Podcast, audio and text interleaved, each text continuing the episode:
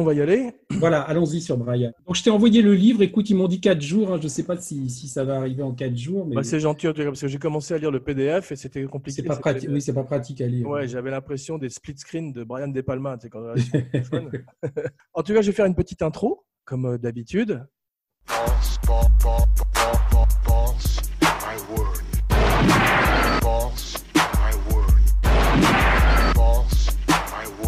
Don't fuck with me.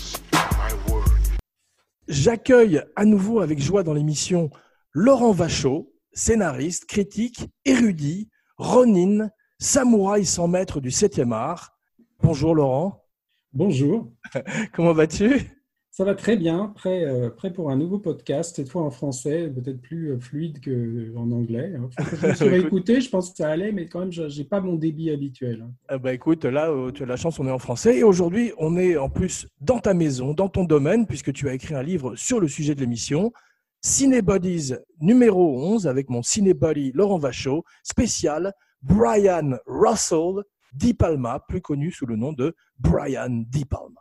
Alors, je te propose qu'on fasse une, une espèce de survol de sa carrière et qu'on prenne film par film, parce que c'est un- une carrière qui court sur 50 ans. Et je peux peut-être juste dire aussi, enfin, si on parle de ce livre qu'on a fait, j'ai donc avec Samuel Blumenfeld, hein, qui est aussi un critique français euh, qui travaille au Monde, hein, Oui. Euh, c'est que bah, on est à peu près, toi et moi aussi, de la, de la même génération. C'est-à-dire que les films fantastiques qu'on a découverts dans les années 70 ont beaucoup compté pour les cinéphiles de notre génération. Enfin, en tout cas, je crois. euh, Absolument. c'est des films qui ont produit une grande euh, impression et qui nous ont fait aimer le Je cinéma. me rappelle des pirates de VHS, euh, des Evil Dead. Ou...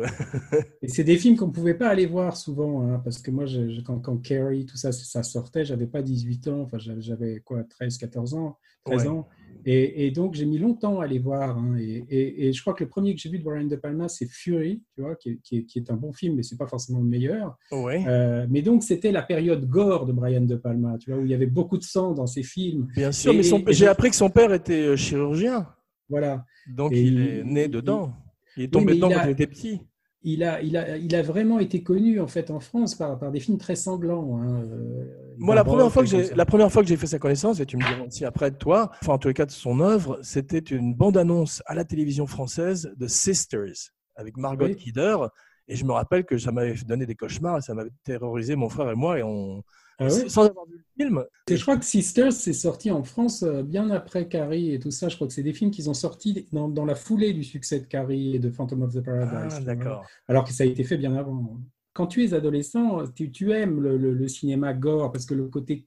enfin, Comme tu ne peux pas avoir le sexe, je crois, le, fait de voir le sang, enfin, il y, a- y a un espèce de truc qui, à mon avis, est très pulsionnel là-dedans et qui plaît aux adolescents. Donc, c'était à la base, proche. quand on savait rien de Brian De Palma, voilà, on, on était attiré par ce cinéma parce que c'était quelque chose de pulsionnel. Il y avait toujours des, des jolies filles qui se faisaient tuer, où il y avait beaucoup de sang, il y avait de l'action. Donc euh, c'est ça qui n'apporte. Et, et les cinéastes, en fait, tu, si tu regardes bien, hein, toute cette connexion qui a été primée au Festival d'Avoriaz, hein, que ce soit Spielberg, De Palma, Cronenberg, c'était l'époque où le Festival d'Avoriaz, le cinéma fantastique, découvrait des grands cinéastes anglo-saxons et ouais. George Miller. Et c'est des cinéastes en fait qui ont fait leurs armes avec le fantastique et ça leur a donné, euh, comme certains, comme Kubrick par exemple, lui a fait ses armes avec le film noir, ça leur donnait un- une stylisation qui après a servi euh, les sujets qu'ils traitaient qui n'étaient pas euh, des, des films fantastiques. Tu vois, je pense qu'un Scarface aurait été très différent fait par quelqu'un qui n'avait pas fait Carrie ou des films comme ça, tu vois, parce qu'il y a un goût de l'outrance. C'est vrai, et- c'est vrai. Mais les grands modèles de, de Palma, on va voir, sont Hitchcock. Oui. On retrouve en particulier dans le- la première partie de son œuvre. Il parle de Godard aussi, j'ai vu, comme influence. Oui, alors tu sais, De Palma, euh, il y a beaucoup de périodes différentes dans son œuvre. C'est-à-dire au départ, moi, j'étais pas du tout euh, au fait. hein. quand j'étais juste jeune cinéphile, on connaissait pas ses premiers films parce qu'ils n'étaient pas sortis en France. Mais, euh, mais, mais en fait, toute sa période, euh, disons, euh, euh, gaucho, euh, new-yorkaise, godardienne, qui fondamentalement n'est pas ma, ma- ma La période de. Niro, tu dirais? Oui, c'est ça, la période contestataire, euh, 60s, euh, Vietnam, anti-Vietnam, qui sont en fait des tracts, des films tracts un peu, tu vois, bricolés, The Wedding, euh, euh, Greetings, J'ai pas vu Euh, ces films, moi, ou High High Mom. Mom, voilà. Bon, écoute, franchement, il y a des choses intéressantes dans certains, mais c'est pas la veine que je préfère. Et c'est souvent pas du tout filmé de la même manière que ce qu'il a fait après, parce qu'il essaye pas du tout là de, de styliser. ou De, il veut juste euh, faire des, des, des films, des c'est généralement. Est-ce que tu as vu ces, ces documentaires? Oui, j'ai tout vu. hein, là, Parce que vu, euh, Dionysus euh, at 69, qui est un documentaire qu'il a fait sur une troupe de théâtre, je crois. Dionysus in 69. In 69, c'est ça. En fait, euh, utilise les split screen pour la première fois. oui, c'est un, film entièrement euh, fait en split screen. C'est-à-dire Ouais. que- et bon, franchement, à la fin, il y a un, euh, ça, ça t'en peut plus, quoi. Tu vois, il y a un moment où c'est un pur gimmick. et c'est, mais c'est, dans l'époque de, où ils essayaient de faire de la distanciation brechtienne, tu vois. Enfin, c'est le côté, tout le côté mouvement new-yorkais, Ouais. comme ça, théâtreux, euh, qui, qui, qui, qui était un petit peu à la mode à l'époque, mais ça a très mal vieilli. Mais en tout cas, il y a des images dans un film comme Dionysus in 69, qui veut dire Dionysus en 69, aussi bien la position sexuelle que l'année euh, dans laquelle ça se passe. C'est une sorte de captation euh, d'une pièce d'Euripide façon live theater, tu vois, qui s'appelle Les Bacchantes. Et, et donc, tu vois des gens euh, comme dans Hair, tu vois, qui, qui Mhm. dansent à poil dans, dans des espèces de, de- de liquides qui ont l'air de- de- d'imiter du sang, comme ça, comme les bacchanales euh, du théâtre antique. Et lui, il filme ça avec, euh, une caméra, avec deux caméras pour faire du split screen, avec euh, une caméra sur le public et une caméra sur la scène. Et ça, c'est un procédé qu'il a après réutilisé hein, dans, dans énormément de films, même ces thrillers, de, le- de le split screen. Et il racontait. Euh, parce que je parle là d'une figure qui lui est propre, hein, il n'y a pas énormément de cinéastes qui ont su utiliser le split screen de manière. aussi, Richard euh, Fleischer dans L'étrangleur de Boston. a Une très oui, c'est ça, mais, c'est des, des gens qui l'ont fait une fois, tu vois, ou, Norman Jewison dans euh, l'affaire Thomas Crown, tu vois. Ouais. Euh, mais lui, il l'a vraiment utilisé, je dirais pas quasi systé- systématiquement, mais beaucoup et souvent. Chez lui, il y a même des split screens déguisés, c'est-à-dire qui ne sont pas présentés comme des split screens, mais c'est fait avec ce qu'il appelle la lentille qui s'appelle le split, di- di- le split diopter. Tu vois, c'est un truc que tu poses sur la, sur la lentille Ouais. et ça partage l'écran en deux, ce qui fait que c'est de manière à avoir, par exemple, un personnage en gros plan à droite extrêmement net au premier plan et avoir le, le second plan extrêmement net aussi. Tu vois, euh, et, et c'est un split screen en fait. Et si tu regardes bien, il y en a dans tous ces films. On voit ça dans les, dans Incorruptibles avec la mort de Sean Connery où tu as en parallèle euh, il y en a dans, dans- mais tu peux pratiquement, voilà, exactement. Dans, quand le, le clown chante, Ouais. tu vois De Niro net dans la loge et tu Ouais. vois le, le visage du clown qui chante au premier plan. Exactement. net. Et il y en a plein. tu-. Voilà, tu peux les voir dans tous ces films. Et donc, en fait, c'est un split screen. hein. Si tu vois bien, tu vois bien la, la, la- la limite qui te sépare ces deux plans, en fait, collés l'un à côté de l'autre. Absolument. Dionysus, euh, en 1969, c'est là où il rencontre également William Finley, C'est ça. Qui deviendrait. Ouais, je crois, euh, non, je crois, non. William, non, William Finlay, il l'a connu, euh, il l'a connu beaucoup plus tôt. hein. Il l'a connu dès ses courts métrages. il n'est pas très content de ses, de ses, de ses courts métrages parce qu'il dit qu'il essayait d'imiter un peu tout ce qui sortait à New York à l'époque et qu'il allait voir genre Godard, le septième saut. euh, Ouais, il était très cinéphile, comme tous les, ce, ce nouvel Hollywood, tous ces jeunes, Voilà, le Lucas. C'est pas très personnel. Il y a un côté un petit Et peu. j'avais euh, une question. Est-ce qu'il a été, euh, je sais que Robert Evans euh, cherchait un metteur en scène italo-américain. Est-ce qu'il avait été considéré De Palma pour le parrain ou pas? Comme Ah Scorsese a pu l'être. Non, non, pas du tout. Il était d'ailleurs pas, pas- Non, mais De Palma, contrairement à Scorsese, euh, c'est quelqu'un qui est d'origine italienne par euh, son père. Et, Il est né dans le New Et- Jersey en 40. ouais. Voilà, mais c'est un- c'est quelqu'un qui a été élevé euh, de manière euh, pas du tout euh, catholique, euh, italienne. Il était protestant, tu vois. Enfin, c'est, il n'a pas du tout un background italien euh, marqué comme euh, On, Scorsese. on le voit, on le voit pas d'ailleurs dans ces films, à part euh, le personnage de Capone, un petit peu et encore vaguement. Il n'y a pas ce mais côté, très, très caricatural, tu vois. Enfin, on sent pas que c'est quelque chose qui lui vient, euh, bah, qu'il a vécu là-dedans, comme Scorsese quand il fait Mean Streets ou Les Affranchis Absolument. ou des films comme ça. Ouais. Et, et d'ailleurs, sa famille est originaire euh, de, de, de, de, de la région de l'Italie vers Florence, tu vois, quoi. Et, et- mais il n'a il a pas de lien spécialement avec l'Italie. Il aime bien le minestrone, enfin des plats comme ça. Mais, mais franchement, quand tu le vois, tu as plutôt l'impression. Tu sais, il a été élevé dans la religion, enfin, dans la, dans la, il a reçu une éducation quaker, dans une école quaker.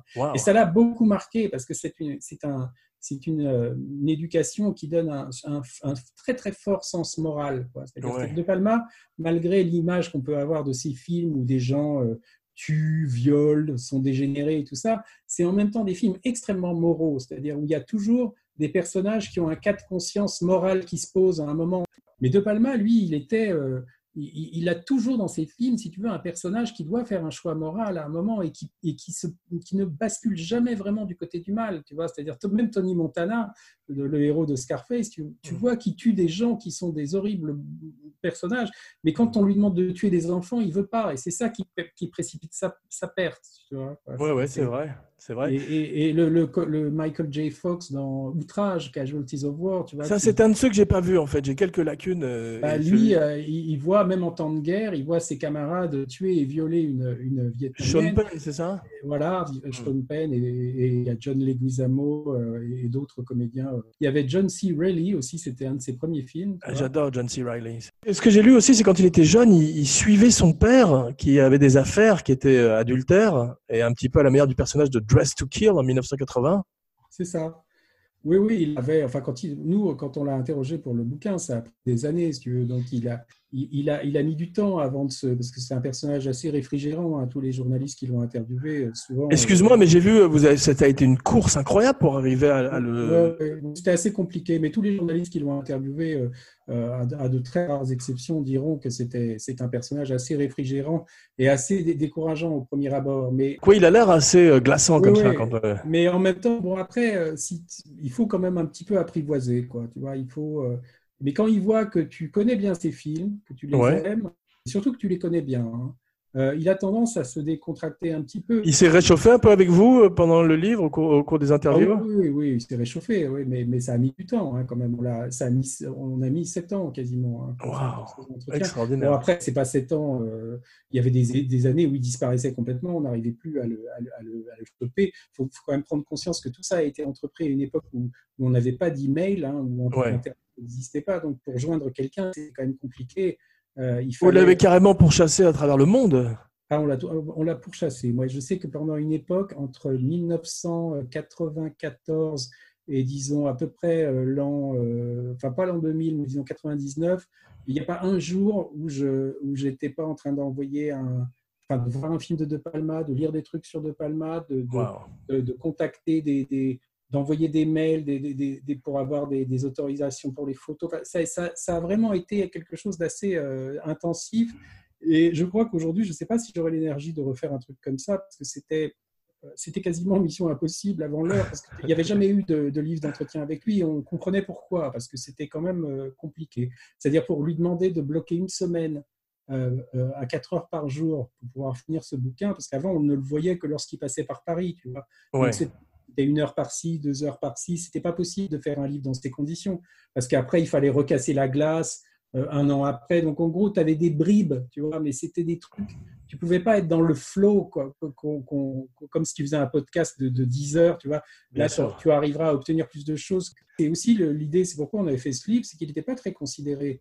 C'est-à-dire que c'était quelqu'un qui euh, avait une grande réputation en France, parce qu'il avait été euh, récompensé à Avoriaz. euh, il était en général bien accueilli en France. Enfin, ses films étaient plutôt bien considérés euh, et avaient même des fois certains gros succès.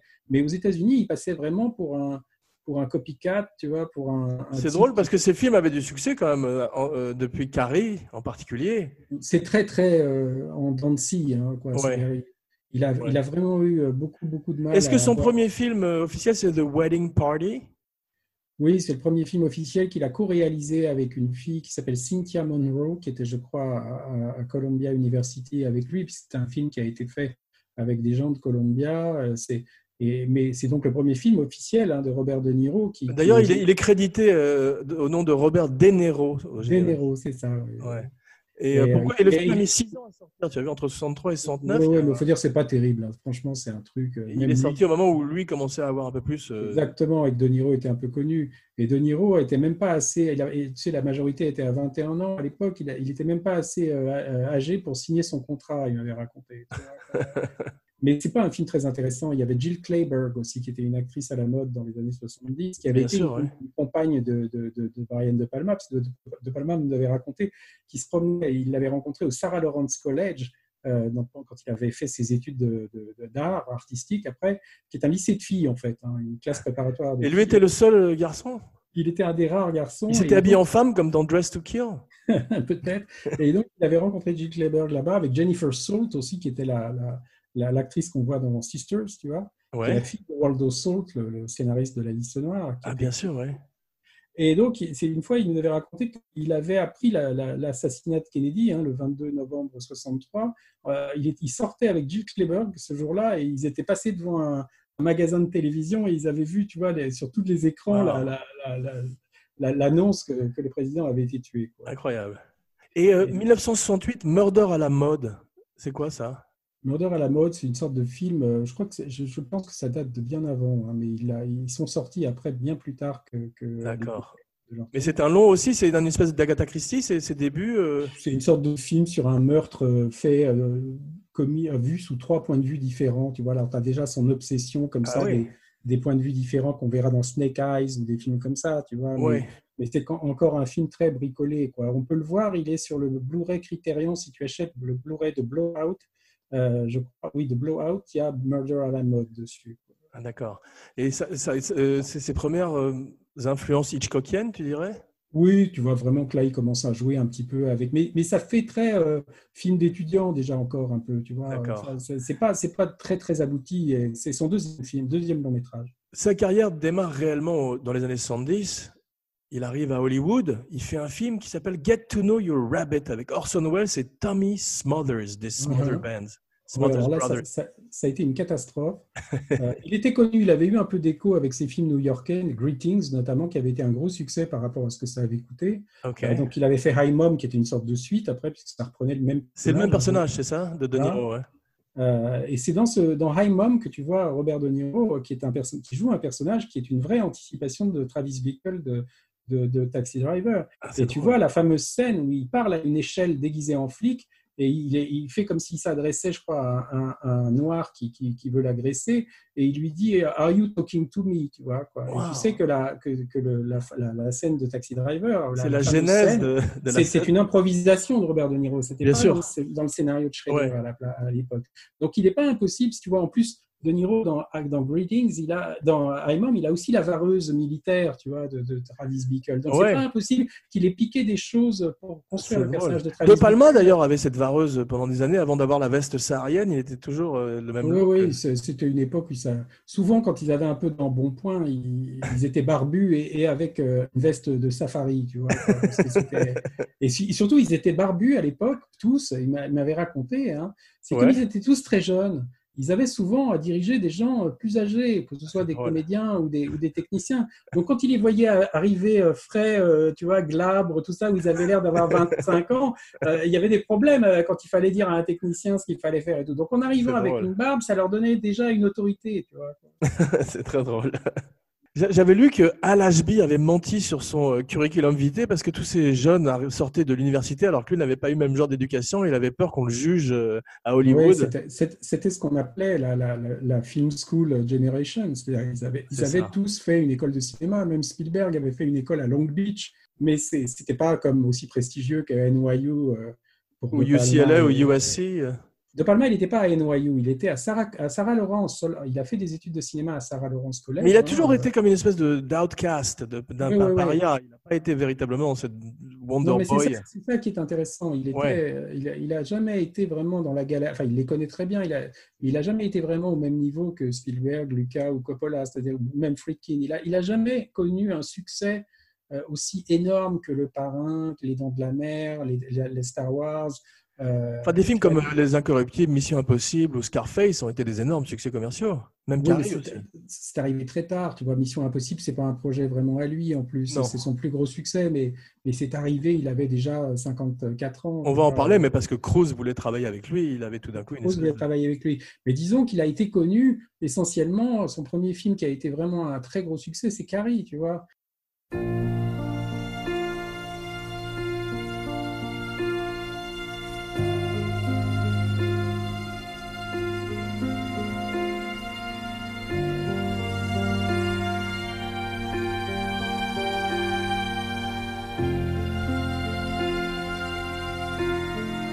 C'est absolument pas comparable comme succès à Jaws, ou, ça doit être un peu comme Taxi Driver peut-être. Et encore, je suis pas sûr, à mon avis, moins, tu vois. intéressant. Euh, Et, et c'était moins, tu vois, il, il nous avait expliqué une fois que à l'époque où est sorti Carrie, il y avait The Omen aussi de Richard Donner. Ouais, que j'aime beaucoup. Euh, mais qui a été un bien plus gros succès, mais parce que c'était tiré d'un best-seller, il y avait des stars d'accord. comme Gregory Peck. alors qu'à l'époque de Carrie, c'était le premier livre de Stephen King et il n'était pas encore connu.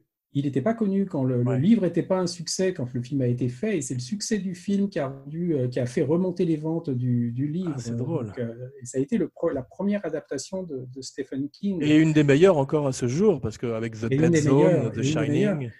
Et, et- et tu connais l'histoire du casting de, de, de Carrie qui a été mené en fait conjointement à celui de Star Wars. Bien sûr, que- mais raconte. que, que George Lucas et euh, Brian De Palma, qui se connaissaient donc hein, et qui étaient copains, avaient décidé, comme ils cherchaient tous les deux pour leurs deux films, des comédiens de la même génération, hein, des gens qui avaient une vingtaine d'années, ils ils s'étaient dit on va être amené à voir les mêmes. Donc pourquoi ne pas quasiment euh, faire une grande session, tu vois, euh, Ouais. dans un, je sais pas, euh, je sais pas s'ils étaient dans un gymnase, un truc où ils ont, mais disons qu'en gros tout le monde venait, et il y avait les auditions, le, le type qui ou la fille qui passait l'audition pour pour Star Wars, après aller pour Carrie, tu vois. Et donc ils ont drôle. eu des choix qui se sont recoupés à un moment. Mais. Travolta aurait fait un bon Han Solo.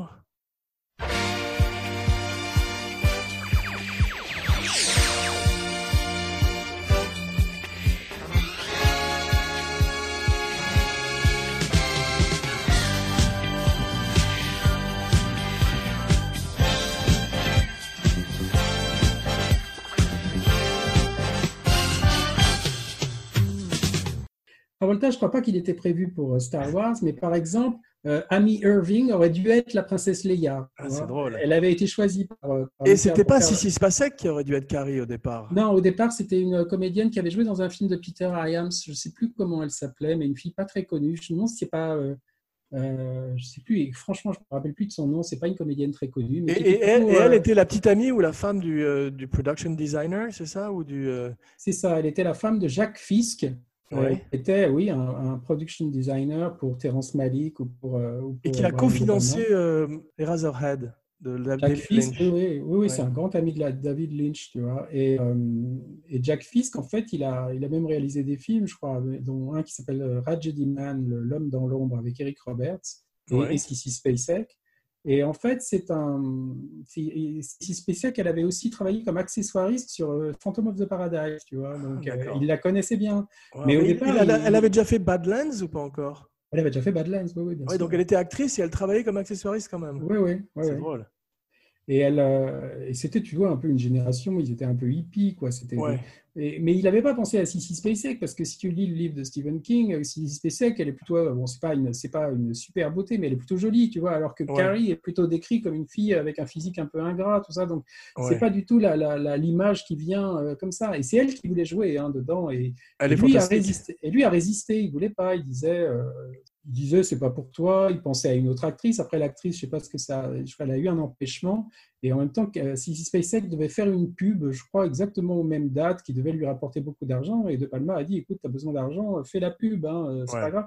Et finalement, elle a renoncé à la pub parce qu'elle voulait absolument faire Carrie. Et ça, Et- et ça a été euh, sa chance. Et Piper Laurie est fantastique dans le rôle de la mère de Carrie. Et Piper Laurie, en fait, c'est pas lui qui l'a qui l'a choisi, hein. enfin qui a eu l'idée. C'était un des, je crois que c'était un des producteurs ou quelqu'un qui travaillait sur le film, qui la connaissait bien, hein. et elle avait arrêté son activité d'actrice pendant assez longtemps. Et le type en question, je crois, habitait à côté de chez elle. Enfin, vous la connaissez très bien. Et lui a dit, elle serait parfaite. Et en fait, Piper Laurie, au départ, elle croyait vraiment que c'était une comédie, euh, tu vois, Carrie. Enfin, que c'était une comédie noire, quoi, que c'était une sorte de parodie. Et c'est pour ça que quand tu vois dans son jeu, elle a tendance à en faire beaucoup, tu vois. Elle en fait des tonnes dans la bigote, tu vois. Et, et, et elle était persuadée que c'était euh, que ça allait être un film plutôt marrant, tu vois. C'est drôle, et- mais elle a un côté euh, grand, elle a un côté comme Robert Mitchum dans La Nuit du Chasseur, qui sont ces personnages un Big- peu bigger than life. bigger- voilà, c'est ça, ouais. Mais ça le fait. Et, euh, et donc le casting de Carrie euh, donc, et celui de Star Wars, il y avait, il y avait donc ces deux, euh, il y a eu ces chevauchements comme ça avec, avec Amy Irving, mais à part ça, je ne crois pas qu'il y ait eu Harrison Ford ne devait pas jouer dans, dans, dans, dans Carrie, c'était surtout Amy Irving, tu vois. Et Amy Irving, elle trouvait que Star Wars n'était pas sérieux, tu vois, et elle, C'est drôle. elle a préféré faire Carrie. Amy Irving qui sortait avec Spielberg?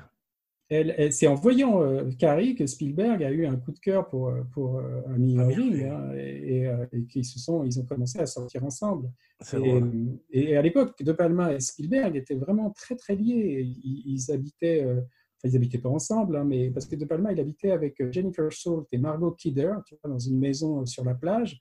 Et c'est là, en fait, que beaucoup de fêtes avaient lieu de tous les gens de cette génération. hein. Il y a dans un documentaire qui a été fait sur Spielberg, qui est passé sur HBO, où on voit des images euh, de home movies euh, faites pendant ces, ces soirées dans la maison de Margot Kidder et Jennifer Salt, et tu vois tout le nouvel Hollywood là-dedans. C'est drôle. euh, aussi bien euh, Les Easy Riders et Raging Bulls. Paul Schrader, euh, tu vois Robert Redford, Ryan O'Neill, euh, euh, tout le monde, quoi, tous les gens qui étaient à ce moment-là entre 1970 et 1973, tu vois, euh, euh, en train de- d'éclore. quoi. C'est vrai qu'avec Carrie euh, et Sisters, il développe son style, euh, ce côté grand guignol qu'on Voilà. retrouve très, très gore, très, euh, avec un peu aussi de body horror qu'on voit aussi dans les films de Cronenberg. Un petit peu, mais je crois qu'aussi c'était, un peu la mode. Mais lui, il avait, c'est vrai que le fait d'avoir eu un père chirurgien ortho- orthopédique, d'avoir assisté à des opérations, il, il avait un goût pour le sang. hein. Ouais. Il aimait voir le sang. C'est un peu différent de chez Peckinpah, par exemple, tu vois, parce qu'il ne filme pas de la violence de la même manière que Peckinpah. Mais, euh, mais si tu regardes bien l'influence d'Hitchcock chez De Palma, c'est cinq films, tu vois. Ouais.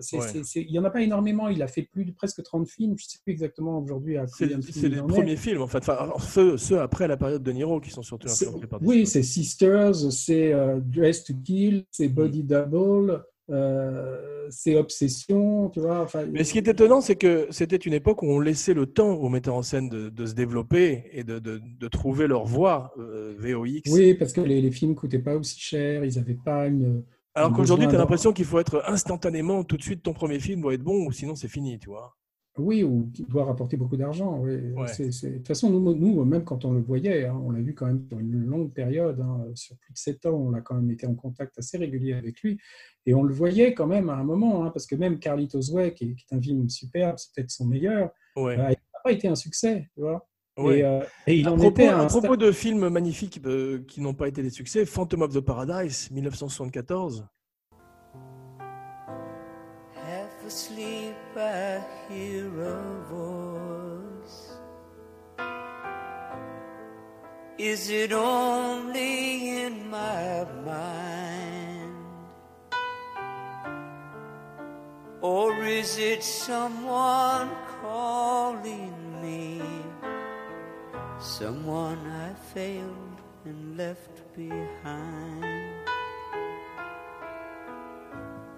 Oui, oui, Ah. ça n'a pas été un succès du tout aux États-Unis, alors que ça a été complètement culte en France. Tu vois, ça, il y a un cinéma, là, il nous avait raconté qu'il n'en revenait pas chaque fois qu'il venait à, Car- à Paris, que, qui est toujours le même cinéma. À Carrie, t'as failli dire. à Carrie, oui.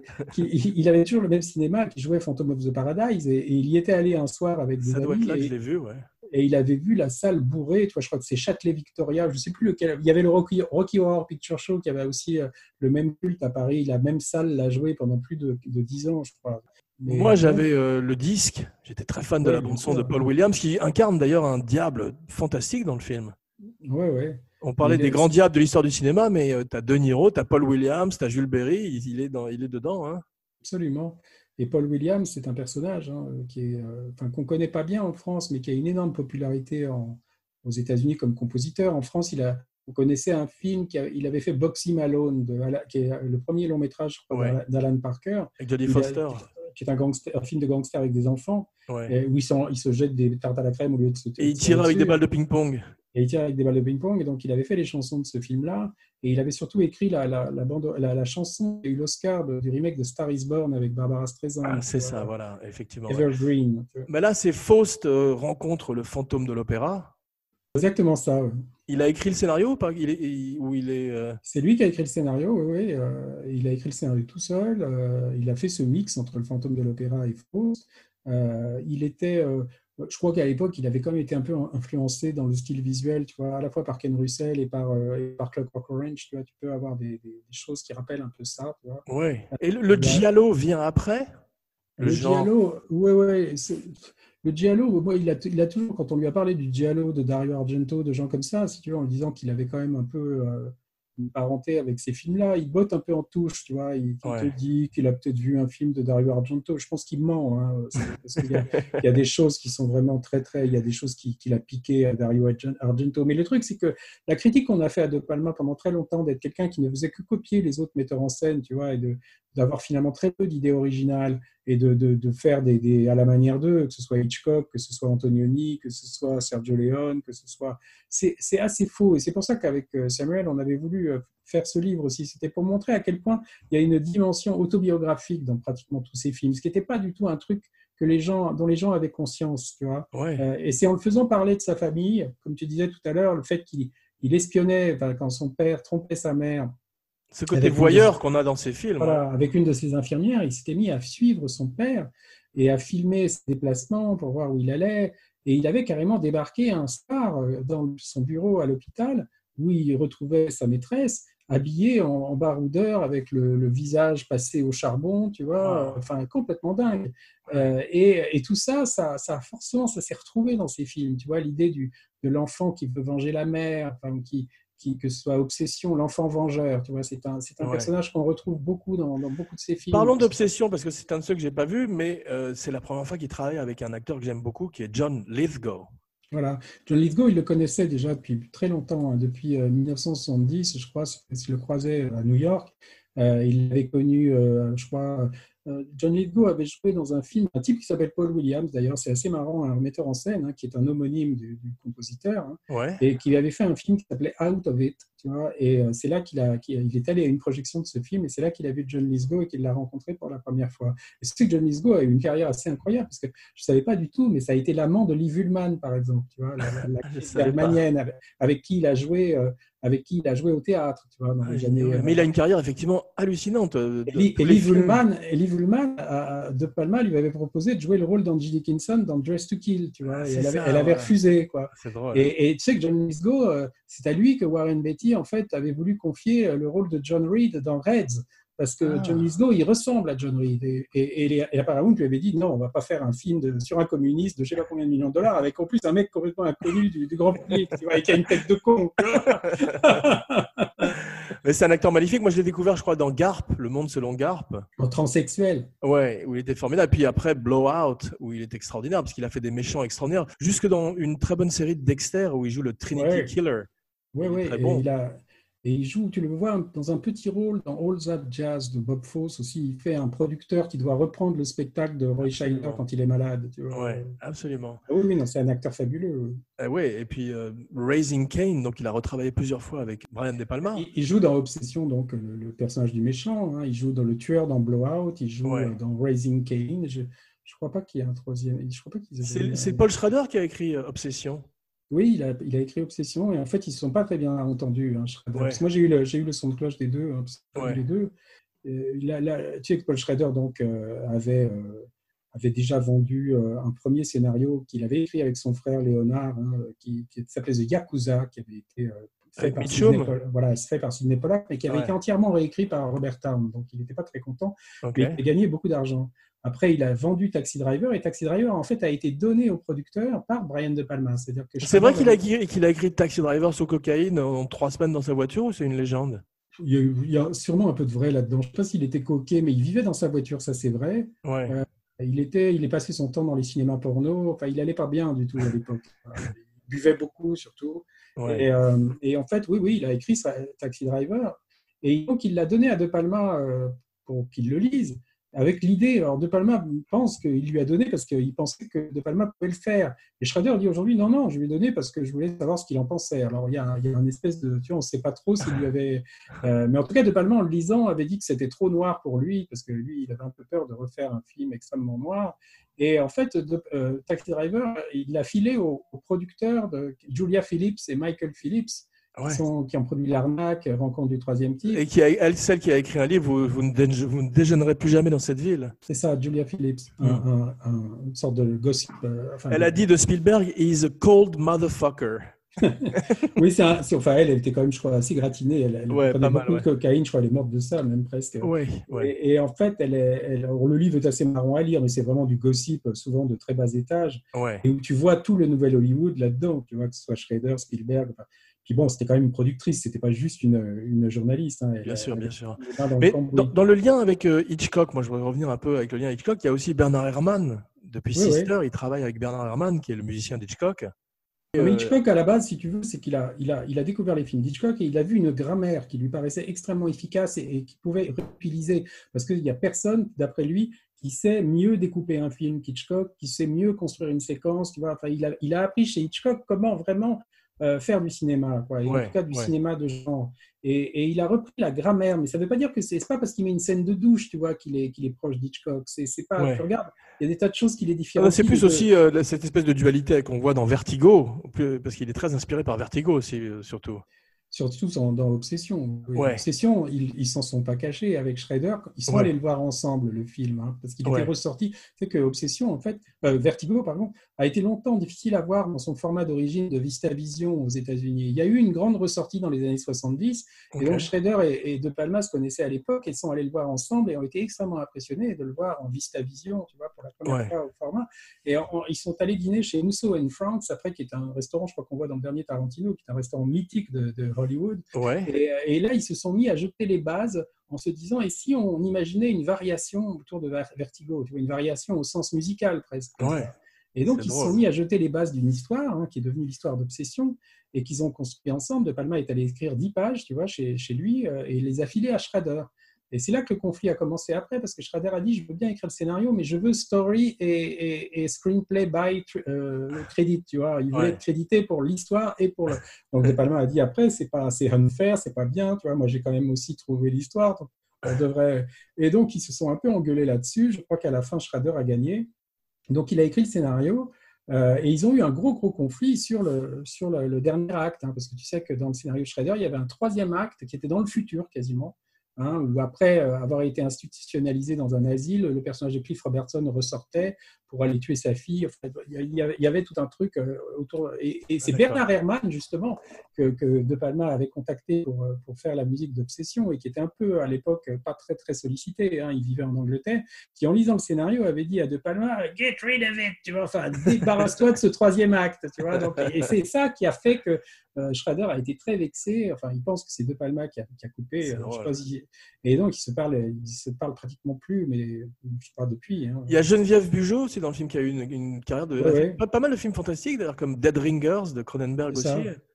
Et à l'époque, il nous expliquait que John Bujold était une grosse vedette, tu vois, parce qu'il faisait l'Obsession, c'était pas un film avec beaucoup d'argent. Ils avaient pas voulu, ils voulaient pas prendre Cliff Robertson au départ, mais c'est le Ouais. seul qu'ils avaient pu se payer. Et il dit que c'était un très mauvais choix, qu'il les a emmerdés pendant tout le tournage, euh, que c'était un type euh, très très figé, enfin, qui, qui, enfin, il, sait- il aime pas du tout. Moi, je trouve Ouais. pas mal dans le film. Après, c'est- c'est- lui, il aurait préféré Richard Burton, tu vois. C'est- Ah ouais. ça, ça aurait été son choix. Je Il a travaillé ça- avec une ancienne génération d'acteurs, comme avec Kirk Douglas dans The Fury. Ouais, ouais. Oui, oui, il a, Kirk Douglas, il a même fait deux films avec lui. Euh, ils ont été- Home ils ont Movie, été- c'est ça l'autre? Oui, le deuxième, c'est une sorte de, de film pas connu du tout, qui est assez, euh, qu'il a fait avec des étudiants à qui il donnait des cours de cinéma. Et Kirk Douglas est D'accord. venu comme ça, de manière sympathique, euh, faire deux, trois petites scènes. Euh, j'ai vu que Hébert, et Pauline Kael ont pris sa défense souvent. Pauline Kael, c'était quelqu'un qui était, comme tu sais, une critique très du New Yorker Ouais. dans les années 70, qui était très écoutée. C'est elle qui a, qui a vraiment fait que Bonnie and Clyde, je ne dis pas devienne un succès, mais en tout cas qui a beaucoup fait autour de Bonnie and Clyde, de Altman. Enfin, elle avait ses chouchous comme ça, et De Palma en était un. tu vois. Et, euh, Ouais, et elle a toujours dit beaucoup de bien de De Palma. Et, euh, bien. et elle, a, elle, a, elle, a, elle a effectivement beaucoup soutenu Casualties of War, enfin, des films même qui ont été des gros bides. Ouais. Il, a des- il a essayé de développer un film qui s'appelle The Demolished Man.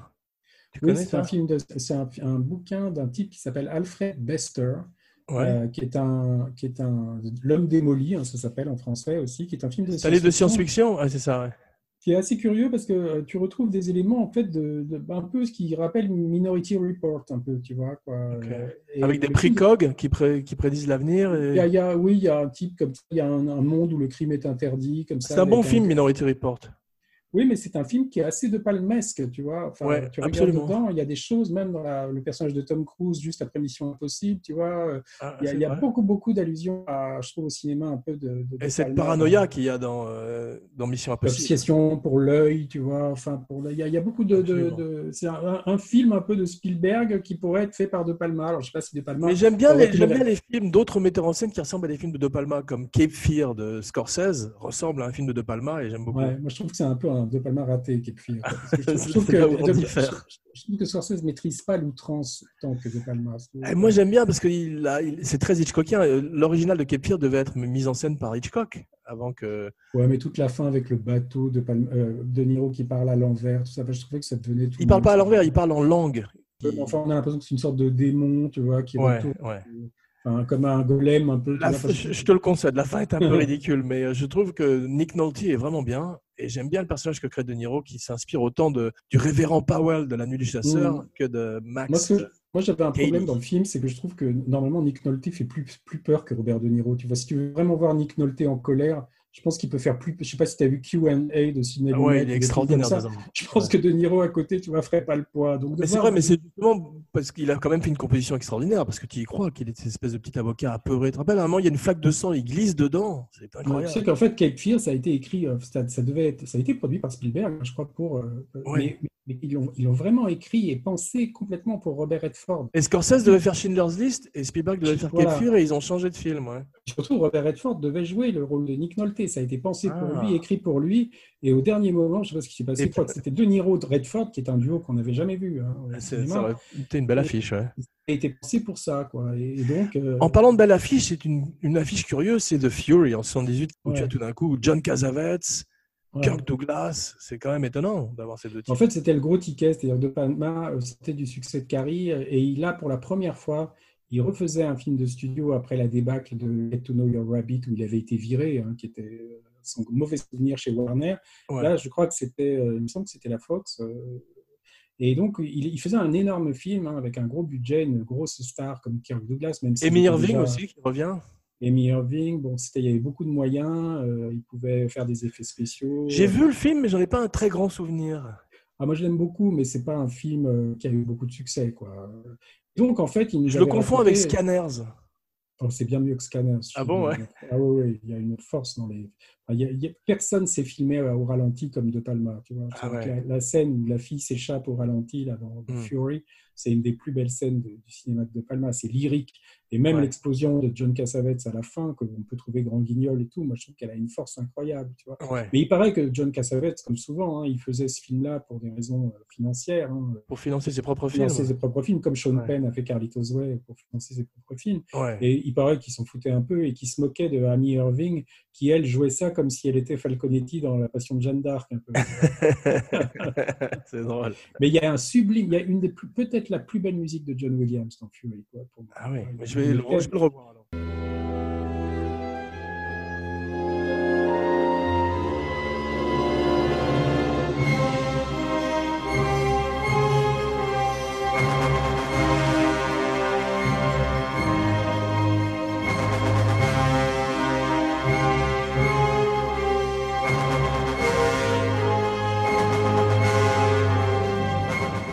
Le thème de Fury, c'est d'une grande beauté. Quoi. Et Ouais. après, bon, il y a des choses dans le film, si tu veux, qui sont. Mais on peut y voir, hein, tu vois, par exemple, il y a une sorte de Paragon Institute pour des gens, euh, des, des- pas des mutants, mais des gens un peu doués de facultés. euh, C'est les X-Men. Voilà, c'est les X-Men avant l'heure. Le peu, professeur quoi. Xavier. C'est bizarre parce qu'on lui a, on lui a proposé des, films de super-héros à Brian De Palma. On lui a proposé le premier Spider-Man, par exemple. Ah, avant Et il a jamais, ouais, ouais, il a jamais voulu faire ça. Et quand tu vois même Phantom of the Paradise, le, le, le costume du fantôme, C'est vrai. euh, euh, en fait, il, il est très probable que George Lucas ait été influencé par ça pour Dark Vador, tu vois, pour la Ah. vois, Ah ouais. euh, pour le costume. J'y avais pas Et, pensé, euh, et même, tu, tu vois très bien comment De Palma Phoenix. voilà comment il aurait pu faire un Batman, par exemple, aussi, tu vois. Ça aurait été fantastique, un Batman de Brian De Palma, ouais. Parce que De Palma, c'est toujours l'histoire d'un type qui veut se venger. Quelque Avec, Al Pacino en Bruce Wayne. Ouah. Et, euh, mais non, il n'a jamais voulu aller là-dedans. euh, et ça l'intéresse pas, les bandes dessinées, tout ça. Il n'a jamais, il a jamais accroché à ça. C'est drôle, mais quand, truc- quand il a essayé de faire un film de science-fiction, entre guillemets, c'était euh, Mission to Mars ou Red Planet, je sais plus comment ça s'appelait. Mission to Mars. Voilà, Mission to Mars, c'était très raté. C'est pas une grande réussite. Il y a des gens qui aiment le film. Moi, je, je trouve qu'il y a des très belles choses visuellement dedans. Il y a des très belles séquences. Mais il y a toujours des belles choses visuellement, c'est De Palma. quand mais même. le, le scénario est un peu. euh, Enfin, c'est- c'est pas terrible. c'est Ouais. Il attaque les années 80 avec un clip pour Bruce Springsteen, Dancing in the Dark. C'est 85, je crois. qu'il- Ou 84. Dancing in the Dark. 84, et il y a Mm. Courtney Cox, très jeune, dedans. Oui, oui. Friends. alors en fait, il expliquait, tu sais, c'était un clip en fait, où tu vois Bruce Springsteen chanter la chanson Dancing in the Dark. Et danser de façon voilà, très blanche. et en fait, devant une foule, enfin devant, pendant un concert euh, à, à- à l'air libre et, et en extérieur. Et en fait, il choisit tout d'un coup une jeune fille qu'il regarde dans, dans le, dans le public. Mais ce que faisait d'ailleurs Springsteen, je crois, dans ses vrais concerts, c'était non, alors De Palma nous a expliqué que c'est après le tournage de ce clip Ah, euh, qu'il a reproduit dans tous ses, dans tous ses concerts qui ont suivi. Euh, il faisait la même chose, il, il prenait une fille dans, dans les premiers rangs, il la faisait monter sur, le- la scène et il il dansait, avec elle. Et donc la, la, la, la comédienne était donc Courtney Cox, qui a été rendue célèbre par la série Friends après, mais qui était toute jeune. Je crois que c'est la première chose qu'elle a faite. Ouais, absolument. Les années 80 commencent surtout par euh, Dressed to Kill en 1980. Tu disais que c'était une bonne année pour l'horreur, effectivement, entre euh, The ouais, ouais, Shining ouais. et. Doris to Kill, en fait, tu sais comment ça a commencé C'était que tu sais qu'il y a un livre qui s'appelle Cruising euh, que, que William Friedkin après a, a fait euh, avec Al Pacino un film sur les homosexuels, euh, enfin, des, des- des meurtres dans le milieu homosexuel new-yorkais. Il y a un, un flic qui est envoyé comme euh, comme appât. euh, dans, dans- Ça a failli ruiner la carrière de Friedkin, de Pacino, de tout le monde. Absolument, mais en, en tout cas, disons que ça, ça reposait sur un livre que De Palma avait, avait trouvé, euh, puisqu'il est sorti en 1970, le, le livre, euh, et De Palma voulait faire Cruising. Donc il avait écrit, sans avoir les droits, euh, une adaptation de Cruising, euh, mais façon Murder à la mode ou façon High Mom, tu vois, avec trois histoires, dont une qui était le point de Ça, c'est un truc qu'il y a dans Yo- Yojimbo, non? C'est pas dans le film de Kurosawa où tu vois l'histoire sous. Non, Rashomon, pardon. Rashomon. Ouais. Non, non, mais là, c'est plus, non, il y a un côté le voyeur, Michael Powell, avec l'assassin qui filme avec sa caméra, tu vois. Ouais. Et à un moment, c'était un assassin homosexuel, donc dans Cruising, et De Palma avait imaginé toute une séquence où pour tromper la police, le type tuait une femme, tu vois, euh, pour Ah justement euh, les égarer. Ouais. Et c'était une femme qui repérait dans un musée, tu vois, une femme qui regardait des tableaux, parce que De Palma draguait souvent dans les musées, il nous expliquait il était jeune, tu vois, euh, en abordant les filles devant les tableaux. Donc il y avait en fait déjà, comme il n'a pas pu faire Cruising, il a gardé cette scène du musée qu'on a, de- voilà, ouais. qu'on a retrouvé après dans Dress to Kill, tu vois, et, et et en fait, c'était euh, donc pour la première fois qu'il a utilisé vraiment des techniques hitchcockiennes, tu vois, comme de commencer un film sur un personnage et de le tuer tout d'un coup au bout d'une vingtaine de minutes. Euh, sûr. Là, tout euh, coup, c'est plus Vertigo, c'est Psychose, effectivement. Il, il paraît que Ouais. Sean Connery était intéressé pour faire le rôle de Michael Caine? non, il n'était pas intéressé, c'était l'acteur à qui De Palma avait pensé. hein, Ah, au- d'accord. Je crois pas qu'il même, qu'il lui, je pense pas qu'il lui ait proposé. Euh, parce que je crois qu'il pouvait. Je sais même pas Parce que c'était une époque euh, intéressante d'ailleurs de la carrière de Sean Connery où il voulait absolument se débarrasser de l'image de James Bond. Et Oui, il, mais alors tu vois, bon, je sais il pas. il y a- des choses comme Zardoz. Ouais, alors je sais que Brian De Palma, il aime beaucoup John Borman. Tu vois, alors je sais pas si c'est d'avoir vu euh, Sean Connery habillé en femme dans, dans Zardos qui lui a Ah ouais. peut-être donné l'idée. je, trouvais que c'était- marié. je, je trouvais que c'était assez ridicule personnellement. Je- J'aime pas du tout Zardos. J'aime bien. Certains je l'aime bien au second degré, mais il est habillé comme Borat. Tu vu, il a une espèce Voilà, de, ouais, de je- slip. j'aime pas du tout. rouge, rouge. oui, C'est assez ridicule quand même. Ça a, très mal ça a très mal vieilli.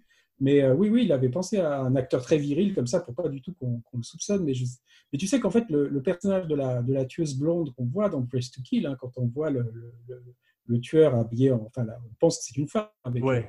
En fait, il n'a pas, il a pas demandé à Michael Caine de jouer dedans. Il a Mais pris ça se voit d'ailleurs quand tu fais, Voilà. quand tu regardes, ça, vous- c'est pas le, c'est pas le visage de Michael Caine. Dites. C'est ouais. une femme avec un faux nez, tu vois, euh, qui, qui s'appelle Betty Luce, euh, qui s'appelle euh, non, elle joue- après on la voit en inspecteur de police à la fin dans le film, tu vois. D'accord. Qui, mais euh, mais c'est, il faisait exprès, et comme tu sais que, que quand la fameuse scène sous la douche de Hitchcock euh, dans Psychose, c'est pas Anthony euh, Perkins qu'on voit euh, habillé en femme en train de donner les coups de couteau. Il Ouais. avait engagé un autre, une autre silhouette pour pas Ouais. qu'on puisse. euh, donc là, c'est la même, le même genre d'astuce. C'est le même principe d'ailleurs de- dans Scream de Wes Craven quand tu as euh, Ghostface, euh, ce personnage Mhm. qui ressemble au cri de Munch.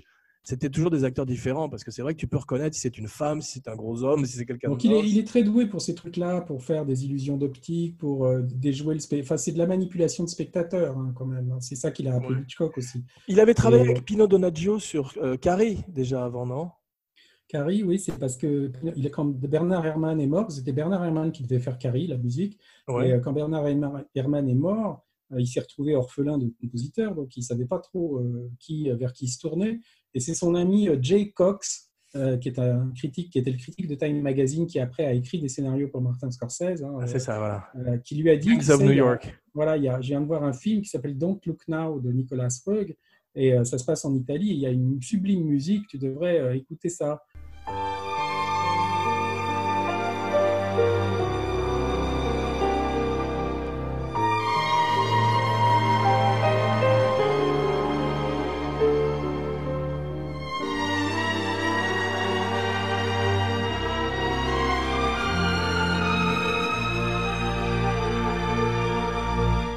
Est allé voir Don't Look Now, il a adoré la musique, et donc il a appelé Pino Donaggio, et c'est comme ça qu'ils ont commencé à travailler ensemble. Et Donaggio ne parle pas un mot d'anglais, et De Palma ne parle pas un mot d'italien. C'est donc ils étaient obligés de passer avec des, des interprètes. Ah, C'est une belle collaboration en tous les cas.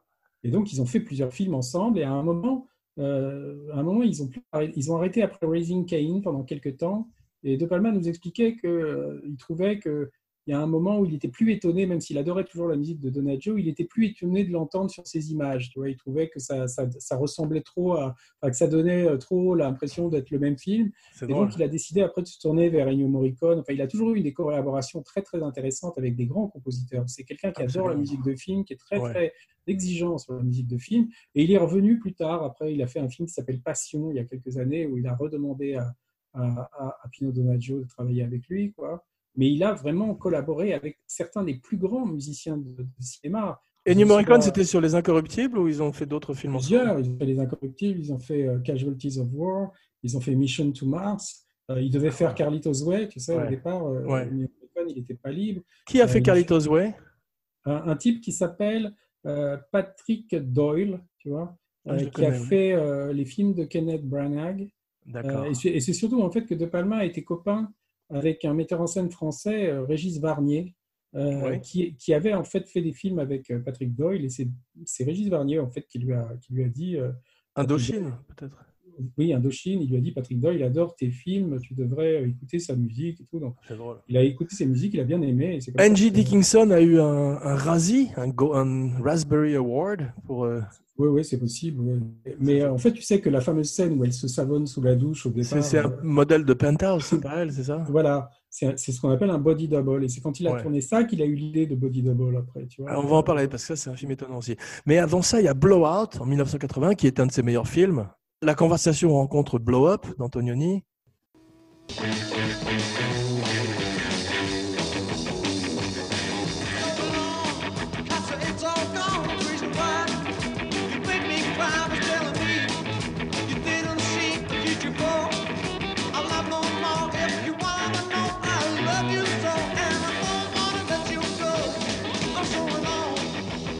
Alors tu sais qu'en fait, quand la conversation secrète de Coppola, c'est un des films préférés de De Palma avec, avec Blow Up d'Antonioni, si tu veux.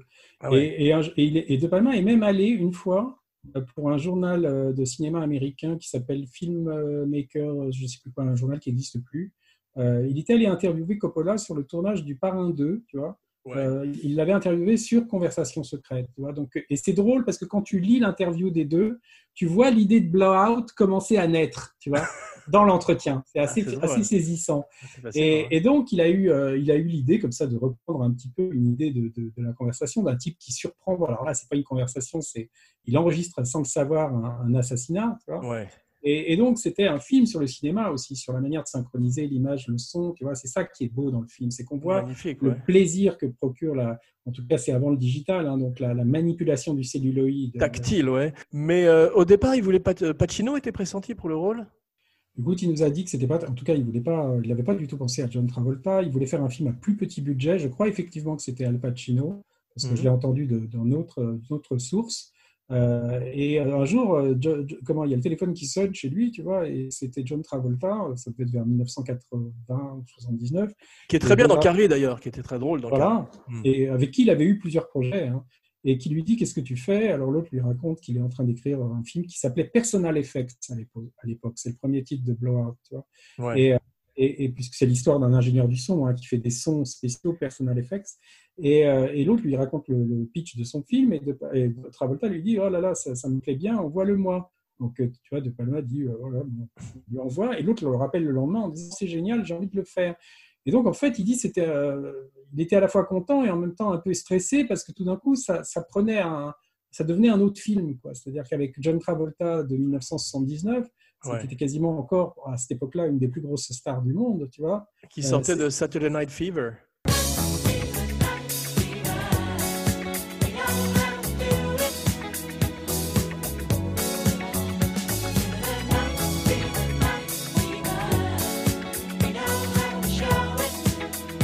Il avait fait un film juste avant qui avait été un énorme bide, un film qui s'appelait Moment by Moment, qui avait un petit peu terni sa, sa, sa cote. Ah oui.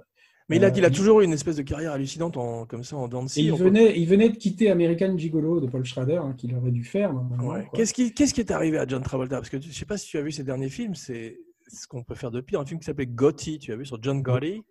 Bon, c'est c'est le drame de tous ces comédiens maintenant qui vieillissant. euh, Et un autre encore pire qui s'appelle The Fan, mise en scène par Ouais, euh, ouais, bah. Fred le, ch- le chanteur de Limp Bizkit.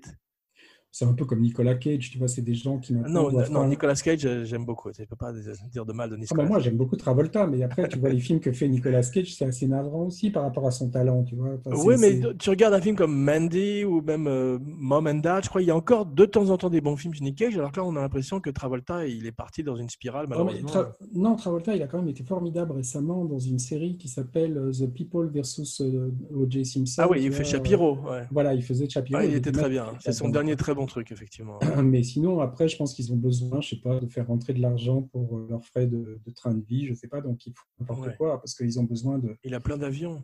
de cachetonner, oui, alors c'est assez désespérant, quoi. Mais de, ça a été quand même un, un- un espèce de, de, feu de Bengale, enfin, comme on dit, un feu follet. euh, ça- il, est passé dans les années 70 où il a été carrément la plus grande star du monde pendant deux ans, Ouais, euh, ouais. deux, trois ans.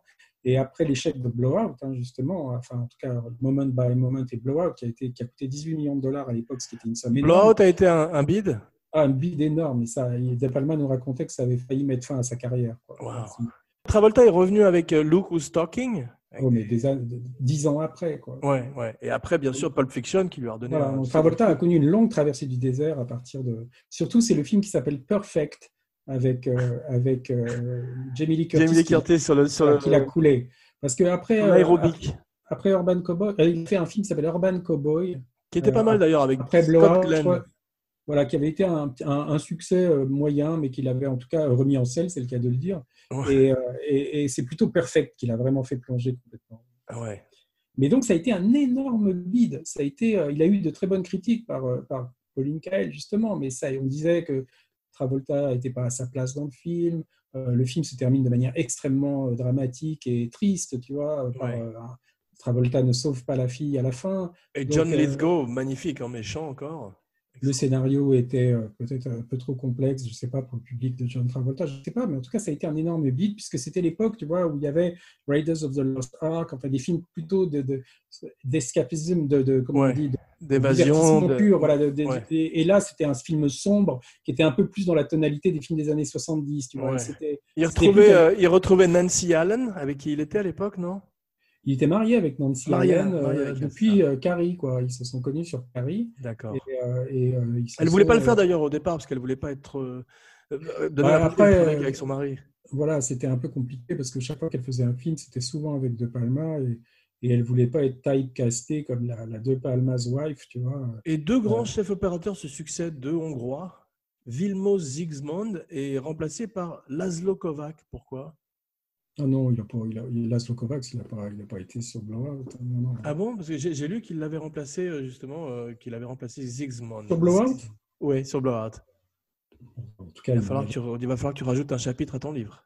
Non, non, je crois que c'est faux. Ça. Tu l'as, tu as- qui, où est-ce que tu as entendu ça? C'est probablement sur IMDB, donc c'est probablement oui. faux. non, je pense pas. À moins que, je sais pas, Laszlo Kovacs soit venu peut-être éclairer une scène un jour où moi Sigmund n'était pas là, j'en sais rien, comme Stanley Kubrick l'avait fait pour l'espion qui m'aimait, tu vois. Ah ouais, la scène des sous-marins. mais- J'ai pas, la, j'ai pas connaissance qu'il y ait eu des chefs opérateurs sur le film. Enfin, Ouais. cas, Mais là, on voit, c'est un film de son époque. On voit qu'entre le, le Watergate, les hommes du président, les trois, les trois jours du Condor, ce côté parano, ce côté guerre froide, aussi, c'est très inspiré du, du film Za- de Zapruder, tu sais, de l'assassinat. Ah oui, bien sûr, oui, oui, oui, non, mais c'est le film Zapruder, tu le vois même dans Greetings, son, Ah, un de ses premiers films, tu vois, il Ouais. est obsédé par l'assassinat de Kennedy depuis, depuis tout le temps. Chappaquiddick aussi, inspiré de, de Chappaquiddick. Chappaquiddick. Pardon. C'est l'accident de Ted Kennedy. Oui, oui, c'est ça, c'est l'inspiration de Blowout. C'est un, un accident dans lequel il y a un sénateur euh, candidat à une élection euh, présidentielle Un des qui, Kennedy, d'un ouais. euh, est avec, une, euh, avec sa, sa maîtresse. Et en fait, là, ce qui s'est passé avec Ted Kennedy, c'est que la voiture est donc tombée, je crois que c'est dans le Potomac, hein, je ne sais plus, le- le- la, la rivière qui est. ouais.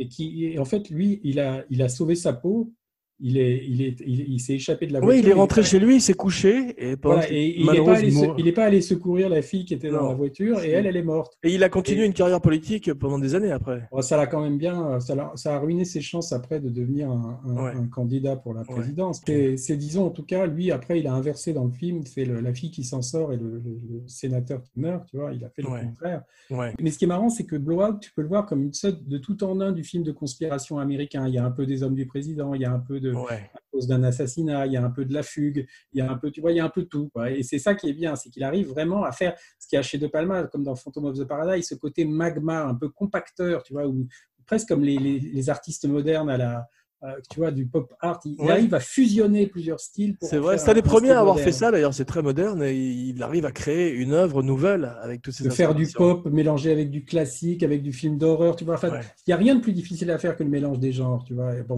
dans, Blowout, c'est toujours un peu le même genre, mais il arrive comme ça à amalgamer, à faire une sorte de tout en un parfait du, du film de conspiration américain. Absolument, c'est une très bonne analyse. Et avec en plus un, un- un comédien, tu vois, qui est pas marqué du tout. C'est pas comme s'il avait repris Gene Hackman ou, ou un, un- un comédien des années 70 marqué par ce genre de cinéma. Là, il prend John Travolta, qui est complètement à l'opposé, tu vois, qui Ouais. est un, un type pas du tout associé à ce cinéma-là. Tu regardes De- De Palma quand il est jeune, notamment sur le tournage de Sisters.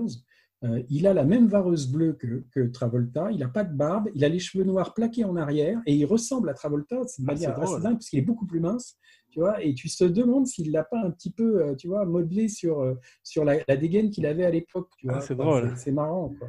Et, et, de, et Travolta, dans le film, fait, fait des, du son pour des films d'horreur de série Z, un peu, tu vois. Ouais, Euh, des, il enregistre des Scream Queens, on appelle, tu vois, les filles qui hurlent dans les, dans les, dans les films d'horreur dans les faucher de- slashers, ouais. de, Roger Corman, tu vois. ou de- Il a jamais travaillé pour Corman de Palma Lui, non, il n'a jamais travaillé pour Corman, contrairement à Coppola ou à Scorsese. ouais. Ou Demi ou Non, mais Et- il travaillait pour Samuel, Samuel Z. Arkoff, Arkoff. et ça. pour Martin Ransohoff, tu vois, Ah, Voilà, voilà.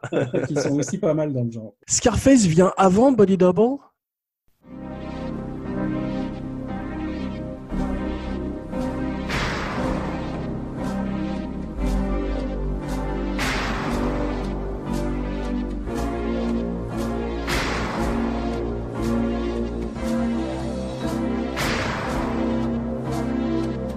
Oui, oui, ça vient avant. C'est juste après, euh, après l'échec de Blowout, en fait. Et donc, il était un peu sur le carreau. hein. Euh, Il a essayé de développer des scénarios, mais à cause de l'échec de Blowout, il n'arrivait pas bien à, à- à trouver, à monter ses projets. Et c'est un- et c'est en fait Al Pacino qui connaissait depuis très longtemps, hein, puisqu'ils se connaissent. C'était un projet de des- Sid Lumet avant, non, au départ? Non, c'est un projet d'Al Pacino. Al Pacino avait vu euh, le, le Scarface original qui est sorti très tard aux États-Unis. En fait, qui est- enfin, on ne pouvait pas le voir en salle. Il est ressorti en 79. Celui de, de Howard Hawks avec Paul. de Howard Hawks, voilà, qui était très difficile à voir. Et c'est vrai qu'à l'origine, le remake devait se passer également, ça devait être également un film d'époque euh, Absolument, oui. Donc, de- Pacino, quand il a vu le, le Scarface de Howard Hawks, il s'est tout de suite dit c'est un rôle pour moi, c'est formidable, je connaissais pas ce film. Ouais. Peu de gens en fait l'ont vu puisque c'était difficile à voir. Il y a Boris Karloff dedans. Refaisons-le, quoi. Et donc, avec son agent euh, producteur, euh, son ancien agent qui s'appelle Marty Bregman, euh, ils ont décidé de, de refaire le Scarface. Et au départ, ils sont partis sur l'idée comme ça de le refaire littéralement euh, Chicago, la prohibition, euh, tu vois, Al Capone. Qui a, qui a eu l'idée de Miami et de la cocaïne? C'est Stone Et ou Lumet? et- et- Non, non, c'est euh, au départ, donc ils, ont, ils se sont tournés vers Sidney Lumet hein, pour faire le- la réalisation. Et c'est Lumet qui, en voyant le. D'abord, ils l'ont proposé à De Palma, hein, quand même, la première fois. Et De Palma et son, et on a commencé à travailler dessus avec son, un ami scénariste qui s'appelle David Rabe, qui était le, le- Alors là, c'est un trio intéressant parce que David Rabe, c'est le mari de Jill Clayburgh. Jill Clayburgh a été une ex de Brian De Palma et une ex d'Al Pacino, tu vois. Donc ça faisait quand même un truc où il y avait les trois mecs qui avaient eu la même nana, tu vois. Je sais pas si c'est ça qui a fait que ça ça n'a pas marché avec David Rabe, en tout, je crois pas. Mais, mais disons qu'au bout d'un moment, ils n'y arrivaient pas, ça les excitait pas tellement de refaire un truc sur la- les années 30, tu vois. Donc en fait, ils ont laissé tomber, ils se sont dit non, finalement, on n'y croit pas. Et de, et De Palma voulait faire The Prince of the City à l'époque, tu vois. Le Euh, film avec Treat Williams de, de Lumet, ça, justement. c'est- c'était avant Blowout, ça. Mais disons Hmm. qu'ils avaient fait avec David Rabe, ils avaient fait aussi un scénario sur Prince of the City. Donc, il n'était pas vraiment très chaud pour faire Scarface. Il n'avait jamais fait de remake, d'ailleurs, à cette époque. Et donc, ils sont allés voir Sidney Lumet, après que De Palma et Rabe aient laissé tomber. Et Sidney Lumet a dit Oh, moi, ça ne m'intéresse pas tellement, les années 30, tout ça, mais pourquoi Regardez ce qui se passe avec les Cubains en Floride et tout ça? Euh, Il y a un truc formidable pour moderniser Scarface c'est euh, le commerce de la coke et les immigrés C'est une cubains. idée de génie. Voilà. Et donc, tout le monde s'est très excité euh, autour de ça. Et euh, ils sont allés voir euh, Oliver Stone, euh, qui au départ avait aussi décliné pour l'écrire dans les années 30. Et, Stone, qui à l'époque avait des problèmes avec la cocaïne et était en train de, de décrocher, a tout de suite trouvé que c'était une idée géniale et est parti écrire le scénario à Paris. Parce qu'en fait, il voulait décrocher de la coke et il voulait être loin de tous ces, ces, drug- ces, ces marchands de, enfin, ces vendeurs de drogue personnels, ces dealers. Ouais, tu vois. ouais, ouais. Donc, il, a écrit le scénario euh, dans un appartement rue de Longchamp, euh, en, face du bois de Boulogne, parce que tu sais qu'il est à moitié français par sa mère. euh, Ouais, Oliver ouais, Stone. ouais. Et donc, il a écrit tout le scénario de Scarface dans un appartement cloîtré euh, en 1900, euh, je sais plus, 81 ou 82, tu vois. Et, euh, et donc après, ils sont revenus vers Sidney Lumet, qui, en lisant le scénario, a trouvé que c'était une grosse bande dessinée, pas très sérieuse. Lui, il voulait faire un film beaucoup plus politique, tu vois, euh, sur le, le- le lavage, le blanchiment de l'argent, tout ça. Il trouvait que là, c'était très, très euh, comic strip, tu vois, et il a décidé de ne pas le faire. Donc, ils ont envoyé le scénario à De Palma à ce moment-là, et De Palma a adoré le scénario, et c'est comme ça qu'il est revenu sur le, sur le film. Ouais, c'est un film qui, qui a ses défauts, qui est très excessif, très grandiloquent, mais qui est quand même un film extraordinaire. Bah, je crois que c'est aujourd'hui, euh, pour la plupart des gens, si tu veux, quand tu parles de Brian De Palma, en général, c'est Scarface, Les Incorruptibles. Mission Impossible, il n'y a même pas beaucoup de gens qui savent que c'est lui, tu vois. Ouais. Parce qu'il y en a eu, il y a eu beaucoup de suites après. On a vu Scarface a eu une deuxième, euh, une Et deuxième je pense que. Scarface est son film le plus mythique aujourd'hui. Parce que c'est Grâce à, la communauté, grâce à la communauté hip-hop aussi, il a eu une deuxième vie. Tu as des, des Oui, comme Scarface, c'est- justement, c'est passé dans la-. C'est le seul de ces films, je pense, qui est passé dans la culture populaire. C'est-à-dire, c'est- il y a des phrases de Scarface. Oui, mais tu vois, tu vois par exemple la scène où euh, Tom Cruise est pendu euh, et descend, tu sais, avec ses câbles dans Mission Impossible, a été ouais. beaucoup parodié et spoofé quand même. C'est vrai, mais tu sais qu'à la base, c'est une scène de Top Capi de, de, de, Ouais. de- de Jules Dassin. Absolument. Et, et, et en fait, Scarface, il y a des phrases de dialogue qui sont devenues euh, cultes, tu vois. Enfin, Ouais. Say hello to my little friend. Say hello to my little friend. Say hello to my little friend. Donc voilà, Scarface, en fait, ça n'a pas été très bien accueilli. hein. Euh, C'est devenu culte aujourd'hui, mais avec les années, euh, les critiques l'avaient détesté. euh, tout le, monde Le film n'a pas été un succès à la sortie? Ça n'a pas été un échec, mais ça n'a pas été le succès qu'on espérait. Euh, Il n'a pas eu de nomination aux Oscars. Euh, Il a eu après un très très gros succès en vidéo, tu vois. Ouais. Mais il y a eu une grosse bataille avec la censure qui voulait lui faire couper des tas de trucs. Donc au départ, ça a été encore un peu une, une semi-déception, tu vois, pour lui, quoi, parce que c'était, euh, il trouvait qu'Al Pacino était fantastique dedans, il trouvait que, et le film avait été euh, vraiment presque méprisé par les critiques en disant que Pacino faisait un numéro excessif, que que c'était beaucoup moins bien que Un petit peu comme. Nicholson dans The Shining. Un petit peu, oui. Enfin, tu sais, les- de toute façon, les, les- c'est très difficile d'avoir euh, un Oscar ou d'être nommé pour des films très violents, ou Ouais. pour des films euh, euh, tu joues un gangster ou même un Ouais. flic. Tu vois, il y a très très peu de, de gens qui ont gagné des Oscars avec des rôles comme ça. Gene Hackman pour French Connection?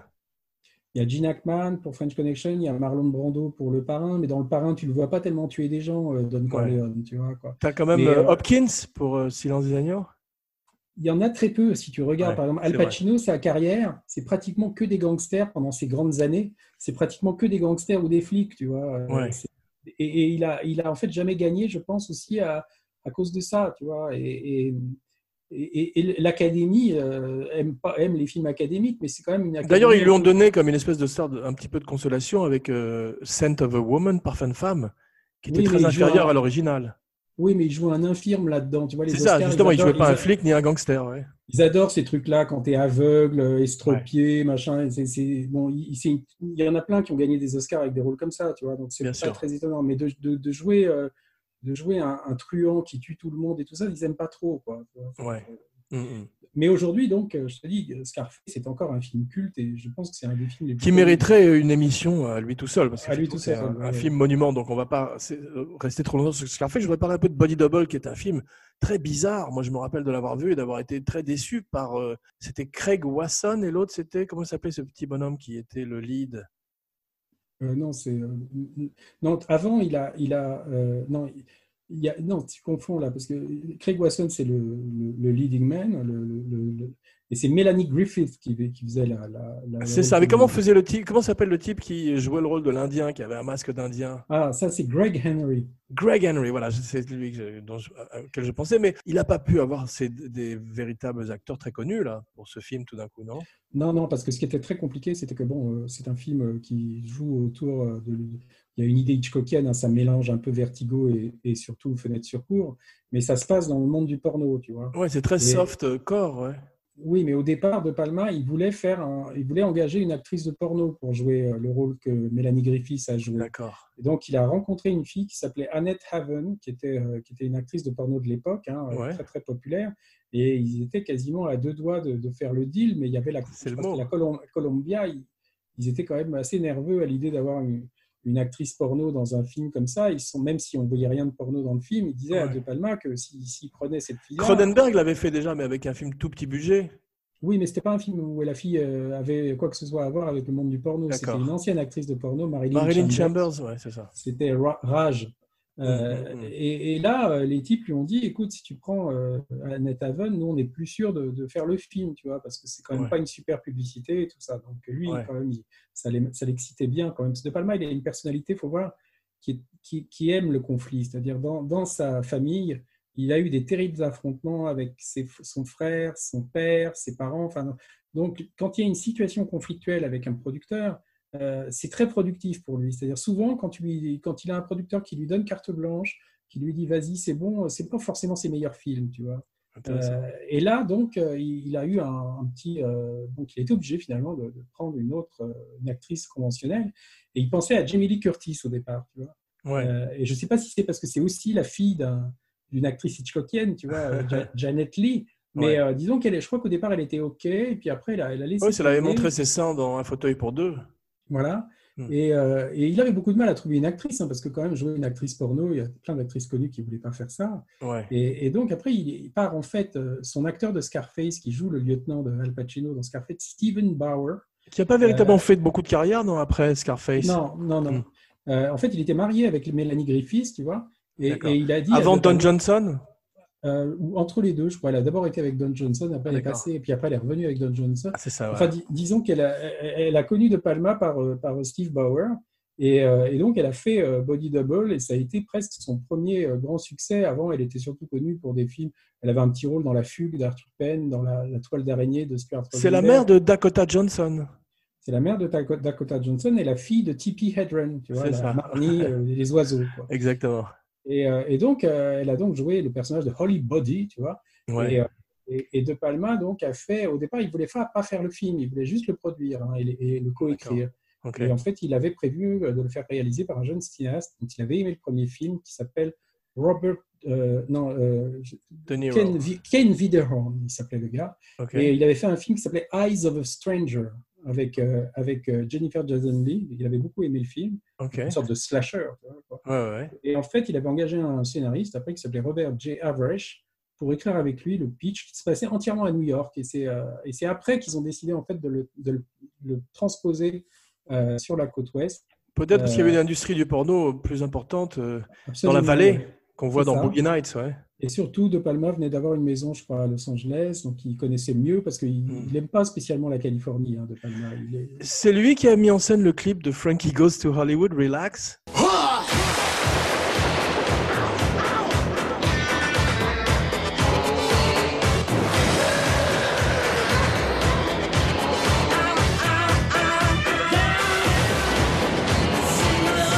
Je crois qu'il y a eu deux clips et il nous a dit. Je te parle de avait- celui où il y a les personnages du film. Ouais.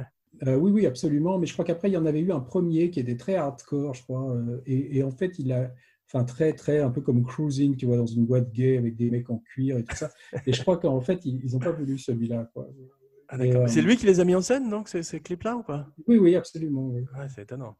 Et juste pour finir sur la chanson, Ouais. bah, il nous avait, il nous avait dit en fait que c'était les débuts de MTV à l'époque, tu vois. Ouais. Et- Et on lui avait un peu demandé s'il pouvait mettre une scène musicale avec une chanson, ce serait bien pour faire la pub du film sur MTV. Est-ce qu'il a fait euh, d'autres clips à part euh, Frankie Goes to Hollywood et Bruce Springsteen? Euh, je, je crois pas, non. Billy Friedkin, il en avait fait un, je me souviens pour, euh, comment ça s'appelait, Self Control, Laura Branigan, tu vois. Euh, mais non, je crois pas que De Palma en ait fait un autre. C'est drôle. Les Incorruptibles, 1987.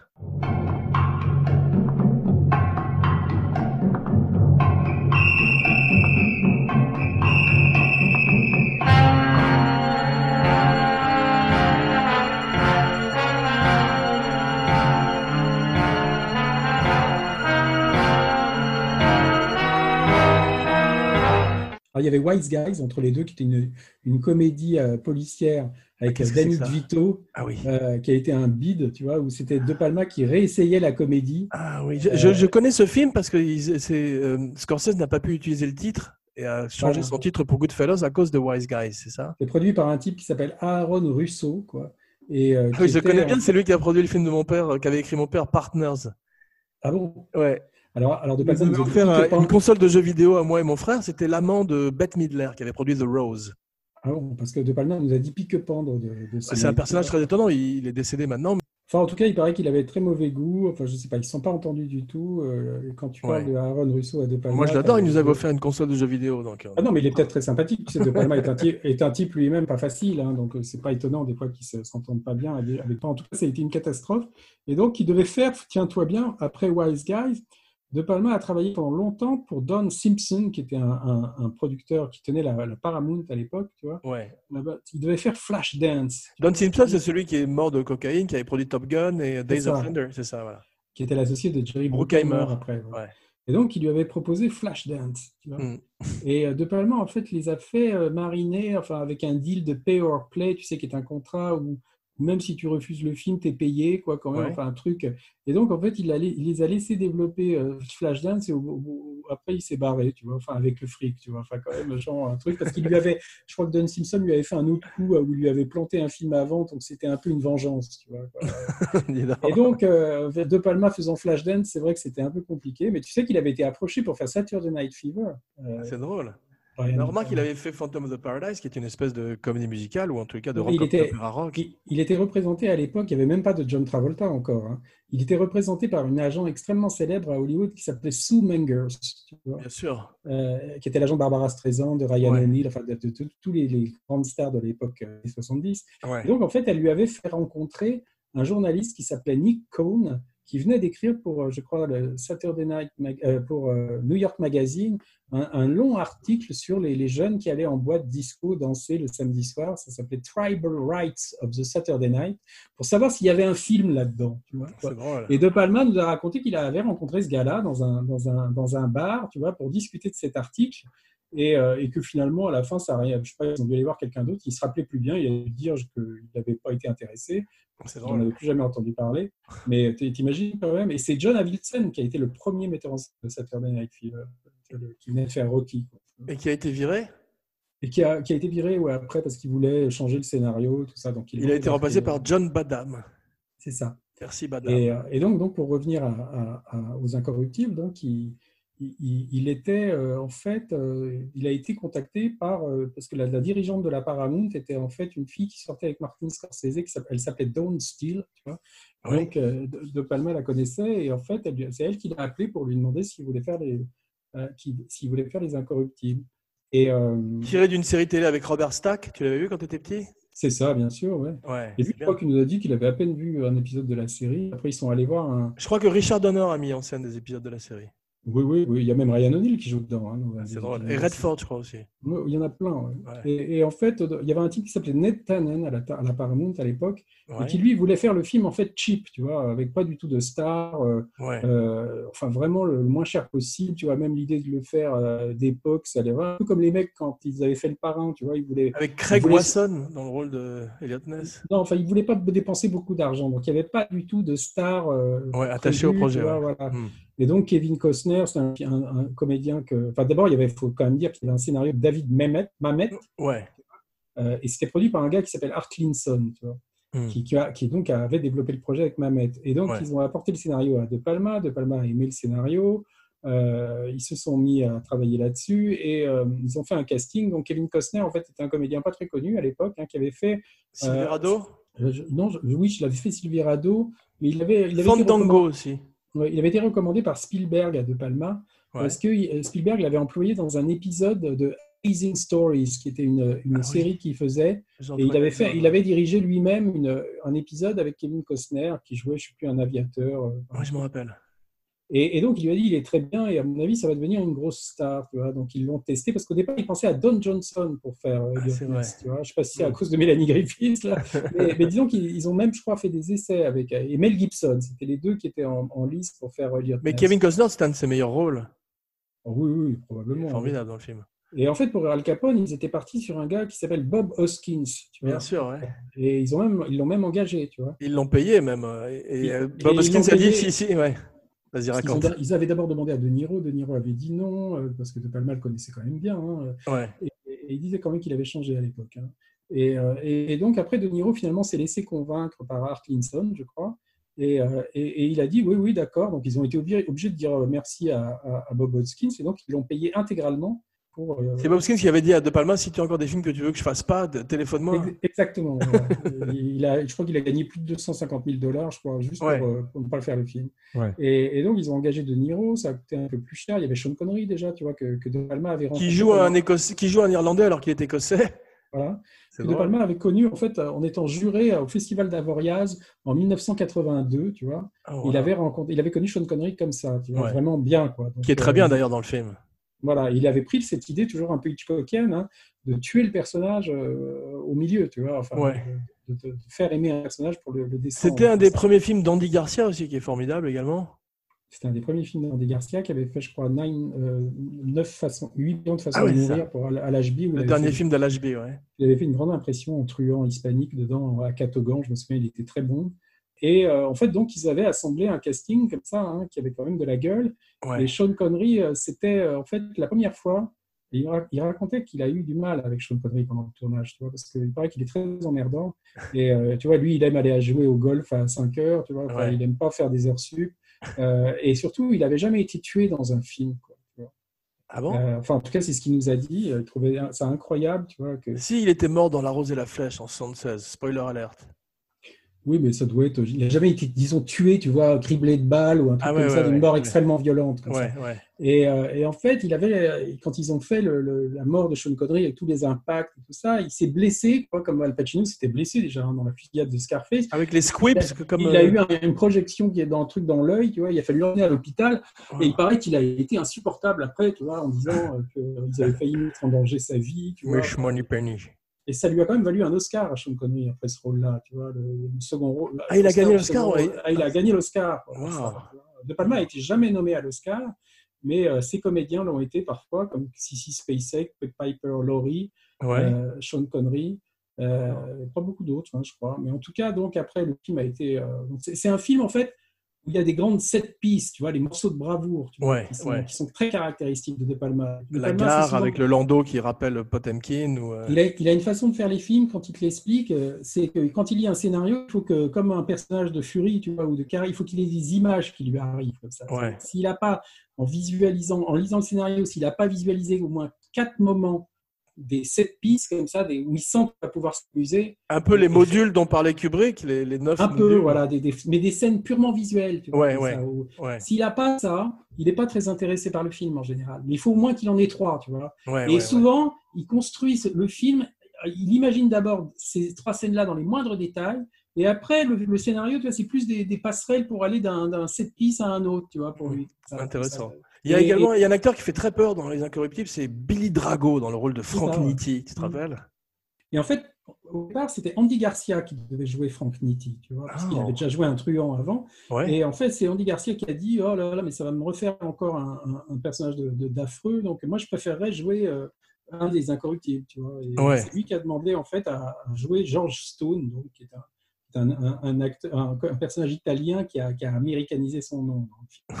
Et ce qui a existé également, puisque tous ces personnages sont inspirés Non, de. Non oui, non, non. euh, Elliot Ness a existé, mais tous les autres, à part Al Capone et Elliot Ness, tout ce que tu vois, Sean Connery, Charles Martin Williams, Ah ouais, tout ouais. ça, c'est complètement. Même le euh, comptable, celui qui justement. euh, Il y a eu un comptable, mais vraiment, c'est complètement faux. Tout ce que tu vois dans Les Incorruptibles, c'est faux. Je crois que dans la, la réalité, en tout cas, à l'époque où il était après Al Capone, Elliot Ness n'a jamais tenu un pistolet, tu vois. Enfin, c'est- c'est- Il n'a jamais tiré sur quelqu'un. C'était un agent fédéral du Trésor, tu vois. ah, D'accord. Tout ça, c'est comme euh, OK Coral, tu vois, c'est du, c'est du mythe. Ou Bonnie and Clyde aussi, d'une certaine manière. Où tu as tout d'un coup Warren Beatty et c'est euh, Faye Dunaway, alors que tu regardes les photos, c'était pas tout à fait ça. Non, ce n'est pas tout à fait ça. Mais quand même, dans, dans Bonnie and Clyde, je crois que le personnage de, de Clyde est quand même toujours un peu impuissant, tu vois. Et on te laisse quand même entendre qu'avec le, l'autre mec là qui est joué par Michael J. Pollard, il y a quand même une sorte de ménage à trois, hein, parce que normalement Ouais. dans la réalité, je crois que Oui, mais euh, ils en font des folk heroes, des héros du folklore américain, alors que c'était. Oui, mais pour l'époque, je t'assure, il y avait un côté quand même, parce que dans la réalité, je crois que Clyde ne pouvait pas coucher avec Bonnie et c'était l'autre en fait qui couchait avec Non, mais j'avais lu qu'en fait, Warren Beatty voulait pas jouer un homosexuel et qu'il a dit ça. je vais être impotent. Exactement, c'est ça. ouais. Parce qu'il trouvait que c'était marrant, parce que tout le monde savait que c'était un playboy, donc personne Ouais. ne croirait qu'il serait un, un puissant dans la vie. Tu vois. Ça jouait sur son image, non, c'était bien. C'était euh, Tony Curtis qui faisait croire à Marilyn Monroe qu'il était impotent dans euh. Helena Show. Donc voilà, après, ça a été. Donc il y a une première collaboration avec Ennio Morricone qui avait aussi une très bonne musique hein, pour Les Incorruptibles. Donc De Palma, il t'explique que Les Incorruptibles, c'est le truc où tout s'est bien passé. Tu vois, il y a eu un alignement de planètes. Ah oui. euh, où tout a, s'est merveilleusement déroulé. Il y a eu des bonnes critiques, des nominations aux Oscars, un énorme succès. Et, Ouais. c'est les rares, il n'en a pas eu beaucoup des moments. Mais c'est drôle ça. parce qu'il dit, bah, ça m'a fait penser à son père qui est chirurgien, parce qu'il dit qu'il est arrivé sur le film de façon clinique et qu'il n'a pas touché au scénario, que c'est pas son film véritablement, et qu'il était Oh, simplement a- un soldat si, de fortune. Oh, Il y a des trucs où il s'est engueulé avec David Mamet parce qu'il a demandé à couper une scène. Parce que normalement, quand ils interceptaient le, le- le comptable, c'était une longue poursuite dans un train, tu vois, très Ouais. élaboré. Et en fait, ils n'avaient plus d'argent pour euh, faire un truc avec un train. Donc, ils, sont, ils ont imaginé, il a imaginé la scène de la gare avec le landau. Ouais. Et, et- et David Mamet, il a détesté ça. Il trouvait ça nul, tu vois. Enfin, il a vraiment eu des mots très, très violents. Il y avait une scène qui était très bien, c'est quand il se faisait assassiner dans l'ascenseur et qui avait marqué au en, en sang sur le, sur le mur "To- Touchables. Touchable. Ouais, bien Non, non, mais c'est un film, écoute, c'est, euh, moi, moi, c'est pas un film qui me passionne, Les Incorruptibles, mais je trouve que c'est un film superbement réalisé, très Ouais. bien joué. J'ai lu que Mickey Rourke, Mickey Rourke a refusé euh, Elliot Ness, comme Don Johnson. Ah bon? Ouais. Alors, Je sais pas, peut-être, oui. Il nous en a jamais parlé. Il nous a parlé de Don Johnson et de Mel Gibson, surtout. Et De Niro voulait pas jouer parce qu'il faisait au théâtre Cuba and his Teddy Bear. Mais il nous a dit que De Niro, il a eu beaucoup de problèmes avec lui sur le film, parce qu'il a vu à quel point, en fait, il était devenu paresseux, un peu comme Marlon Brando, tu vois. Ah. Il, a- il apprenait pas ses, ses- ses- ses- ses- ses phrases de dialogue, tu vois. Et en fait, Il avait des des- antisèches euh, ou, des- Non, il avait des pannes tout d'un coup. Et une fois, il avait un plan où il devait, il a été obligé de changer son découpage à cause de ça, parce que euh, en faisant un seul plan, euh, de, de Niro n'arrivait pas à dire la réplique en entier, tu vois. Waouh. Il était obligé de faire un plan de coupe, tu vois, parce que l'autre, en plus, il voulait pas recommencer 50 fois. Alors, il paraît qu'il avait, ça n'a pas été un, tournage très agréable avec De Niro. Alors Il a pris 14 c'était- kilos, 14 kilos pour le rôle. Oui, mais enfin, après Raging Bull, tu vois, pour lui. c'était- une balade. non, mais il s'était rasé le crâne. Enfin, bon, ok, il- mais bon, il. Il est bien, ceci dit. hein, Il, a, il est bien à l'arrivée quand même. en Ouais, il est très bien. Non, non, Ouais. il est très bien. C'est un casting euh, très, très Il est mieux que Tom Hardy dans euh, le dernier, là, Capone. Et c'est drôle de voir comme même dans un scénario comme euh, écrit par David Mamet, si tu veux, tu, vois de, De Palma qui par moment fait des, des citations, mais je suis sûr qu'il y a une citation des Dents de la Mer. C'est-à-dire que quand, euh, quand tu sais, il y a une petite fille qui meurt avec une explosion dans, dans Les Incorruptibles, tu vois. Ouais. Et en fait, tu vois la mère qui vient voir euh, Elliot Ness et euh, Ah. elle le gifle pas, mais elle, elle lui dit euh, trouvez les gars qui ont fait ça. Et, et c'est la même, c'est le même genre de scène que quand Roy Scheider est, est- est- est giflé par, euh, par, L'actrice la- la s'appelle mère. l'actrice s'appelle Lee Fierro. Je viens de faire une émission dessus. Voilà, la- la- qui, qui, qui donc avait son petit garçon qui avait été mangé par le. Qui n'était pas une actrice professionnelle. Elle habitait, euh, elle habitait à, à Mar- Martha's Vineyard. Ma- Madame Kittner dans le film. quoi. Exactement. Et il paraît Et que des années plus tard, elle est, arrivée, elle est arrivée dans un restaurant euh, et c'était euh, le, le type qui jouait son fils dans le Mhm. film qui tenait le restaurant. Ils sont tombés Ah dans les bon bras l'un de l'autre. Ouais. Ah ouais? Ouais. En fait, je suis quasi sûr qu'il y a un truc qui fait penser aux dents de la mer, là, parce que souvent, il fait des petits clins d'œil à ses copains comme ça dans des, C'est dans des drôle. films comme ça. C'est drôle. Et donc, en fait, bon, ça a été son, un de ses- à l'époque, c'était son plus gros succès, hein, Les Incorruptibles, quand le, Les Incorruptibles est sorti. Et ça lui a permis après de faire le film sur le Vietnam qu'il voulait faire depuis des années. Hein, Casualties of War. Casualties of War, d'après une histoire vraie, euh, qui après a été un énorme bide. hein, Ouais. Et qui lui a fait beaucoup de mal parce que c'est un de ses films préférés. Et ensuite, il est revenu avec, en parlant de gros succès commerciaux, Mission Impossible. Longtemps après, c'est presque dix ans après. Quoi, vois. Tu veux dire qu'il est resté 10 ans sans tourner? Non, non, il a fait dix ans où c'est des films qui n'ont pas tellement marché. Et donc deux, deux grosses catastrophes. Casualties of euh, War Casualties of War et surtout The Bonfire of the Vanities, qui a Ah oui, bien sûr. Quasiment euh, presque comme Evans Gate, tu vois, qui a Voilà. failli encore mettre fin à sa carrière. C'est hallucinant qu'il soit revenu d'ailleurs. Il, il a fallu euh, que Tom Cruise ait envie de travailler avec lui pour le remettre comme Enfin, ça. il nous a dit quand même qu'il pensait que ça avait sérieusement endommagé sa carrière. Quoi. Euh, Mission Impossible Non, euh, Bonfire of the Vanities. Ah bah, bien sûr, ça c'est très certainement. C'est et c'est oui, vrai. oui, que- il y a eu un livre qui a été écrit surtout. C'est ça, le livre. Ouais. Ça s'appelait euh, The Devil's Candy. Exactement. Parce qu'il y a une journaliste hein, qui avait suivi tout le tournage, qui était une amie de De Palma, et qui a écrit donc un livre qui, qui racontait tout. C'est Et, ça. et De Palma, c'est justement fait pas beaucoup d'amis au sein de la communauté hollywoodienne des studios et tout, parce qu'ils n'ont pas apprécié après qu'une fille euh, raconte absolument tout ce qui s'était passé, aussi Ah bien ouais. les, les conneries débitées par les cadres du studio que les excès des comédiens. Tu vois. Ouais, hallucinant. Parle-moi de Mission Impossible, là, parce que moi, c'est un... moi j'aime beaucoup la, la série des Missions Impossibles, à part peut-être celui de John Woo, qui est pas terrible. En fait, ces Mission Impossible, c'est qu'il avait fait Carlitos Way avant, qui moi je trouve est un de ses meilleurs films hein, des années 88. Ouais, ouais, ouais. Et- Ah, et- Carlitos Way, c'est avant Mission Impossible? Juste avant, Ah bah, parlons d'abord tout de suite de Carlitos Way, parce que c'est euh, peut-être mon De Palma préféré. voilà. Tu disais que Sean Penn l'a fait pour l'argent, mais il est extraordinaire. Il est inspiré d'un véritable avocat en plus. Non, non, le- moi je trouve le film, c'est, enfin tu le revois, il a, alors il a peut-être pas le côté aussi baroque, tu vois, que des, que des films plus personnels de De Palma, mais ça reste très Quand personnel. même, quand tu vois cette scène de nuit en bateau et tout, c'est très Ah oui, oui, oui, stylisé. Non, non. Non, Quand mais tu vois la coiffure d'Art Garfunkel. De... Tu vois que c'est fait aussi par un mec qui a plus le même âge que le gars qui fait Scarface ou qui fait Dress to Kill, tu vois. quoi. C'est-à-dire c'est un film sur un, un personnage qui épouse un peu le point de vue de Carlito, qui est un gars, tu vois, qui, qui a passé du temps en prison et qui maintenant veut un peu vivre sa vie, tu vois, mais, mais sans. Mais moi, je trouve que. Carlitos Way c'est, est à Scarface, que Casino est à Goodfellas un peu. Un petit peu, oui, c'est plus mélancolique, tu vois, Voilà. plus, plus désenchanté. On te, voit une, on te montre une Amérique qui est en train de changer, tu vois, qui est gangrénée par la drogue, Ouais. où le, co- où le code de l'honneur n'existe plus, tu vois. J'adore où- les seconds rôles parce que tu as quand même Viggo Ouais, Mortensen, voilà, Louis Amo, où les anciens amis euh, sont prêts à t'espionner et à, et à te détruire. Tu vois. Louis Guzman. Voilà. Hmm. Et donc, c'est un film très désenchanté sur la trahison, sur le, un type qui veut respecter un code d'honneur dans un monde où tout est en train, en fait, les valeurs sont en train de disparaître et, et où la trahison est partout, tu vois. Donc, euh, c'est, Ouais. et ça, c'est très révélateur des, des personnages de De Palma. C'est-à-dire, c'est souvent des gens, tu vois, qui sont très fidèles à un C'est un peu son, c'est un peu son Irishman. Bon, bah, c'est bien mieux que des Irishman. Je sais que tu n'avais pas aimé. ouais. Euh, voilà, j'ai pas aimé du tout.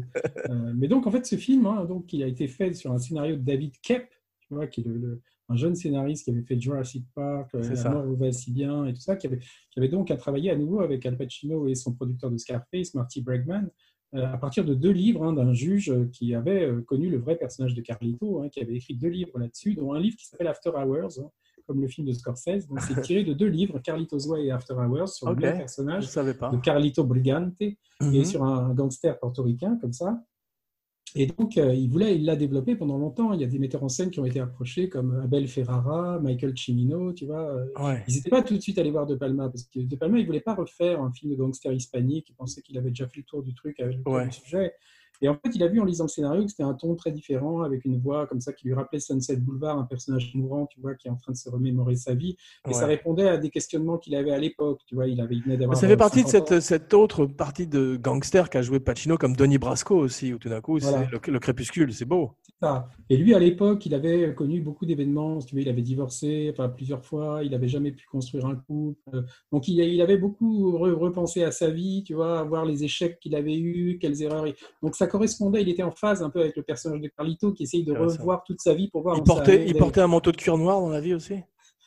Donc, je crois l'époque, il parlait. Moi, moi c'est là que je l'ai rencontré pour la première fois. hein. C'est quand il a, quand il a sort- il est venu à Paris pour la, la promo de Carlitos Way en décembre 93. Euh, Ouais. c'est là que je l'ai, interviewé pour le journal, pour le magazine Positif, euh, la revue Positif, et c'est là que je l'ai rencontré la première fois. Fantastique, ouais, non, c'est mon préféré, je pense. Ouais. Et le film a été très bien accueilli en France. hein. Ça a été, mais par contre, ça a été un vide. Ça n'a pas marché du tout, ni aux États-Unis ni en France. Et donc ensuite, euh, Tom Cruise arrive à la Alors, il rescousse. se trouve en fait que Tom Cruise a vu Carlitos Way, tu vois, euh, il, il adorait Scarface et en fait. Vaut mieux faire dit- un bid avec un bon film qu'un bid avec un mauvais film.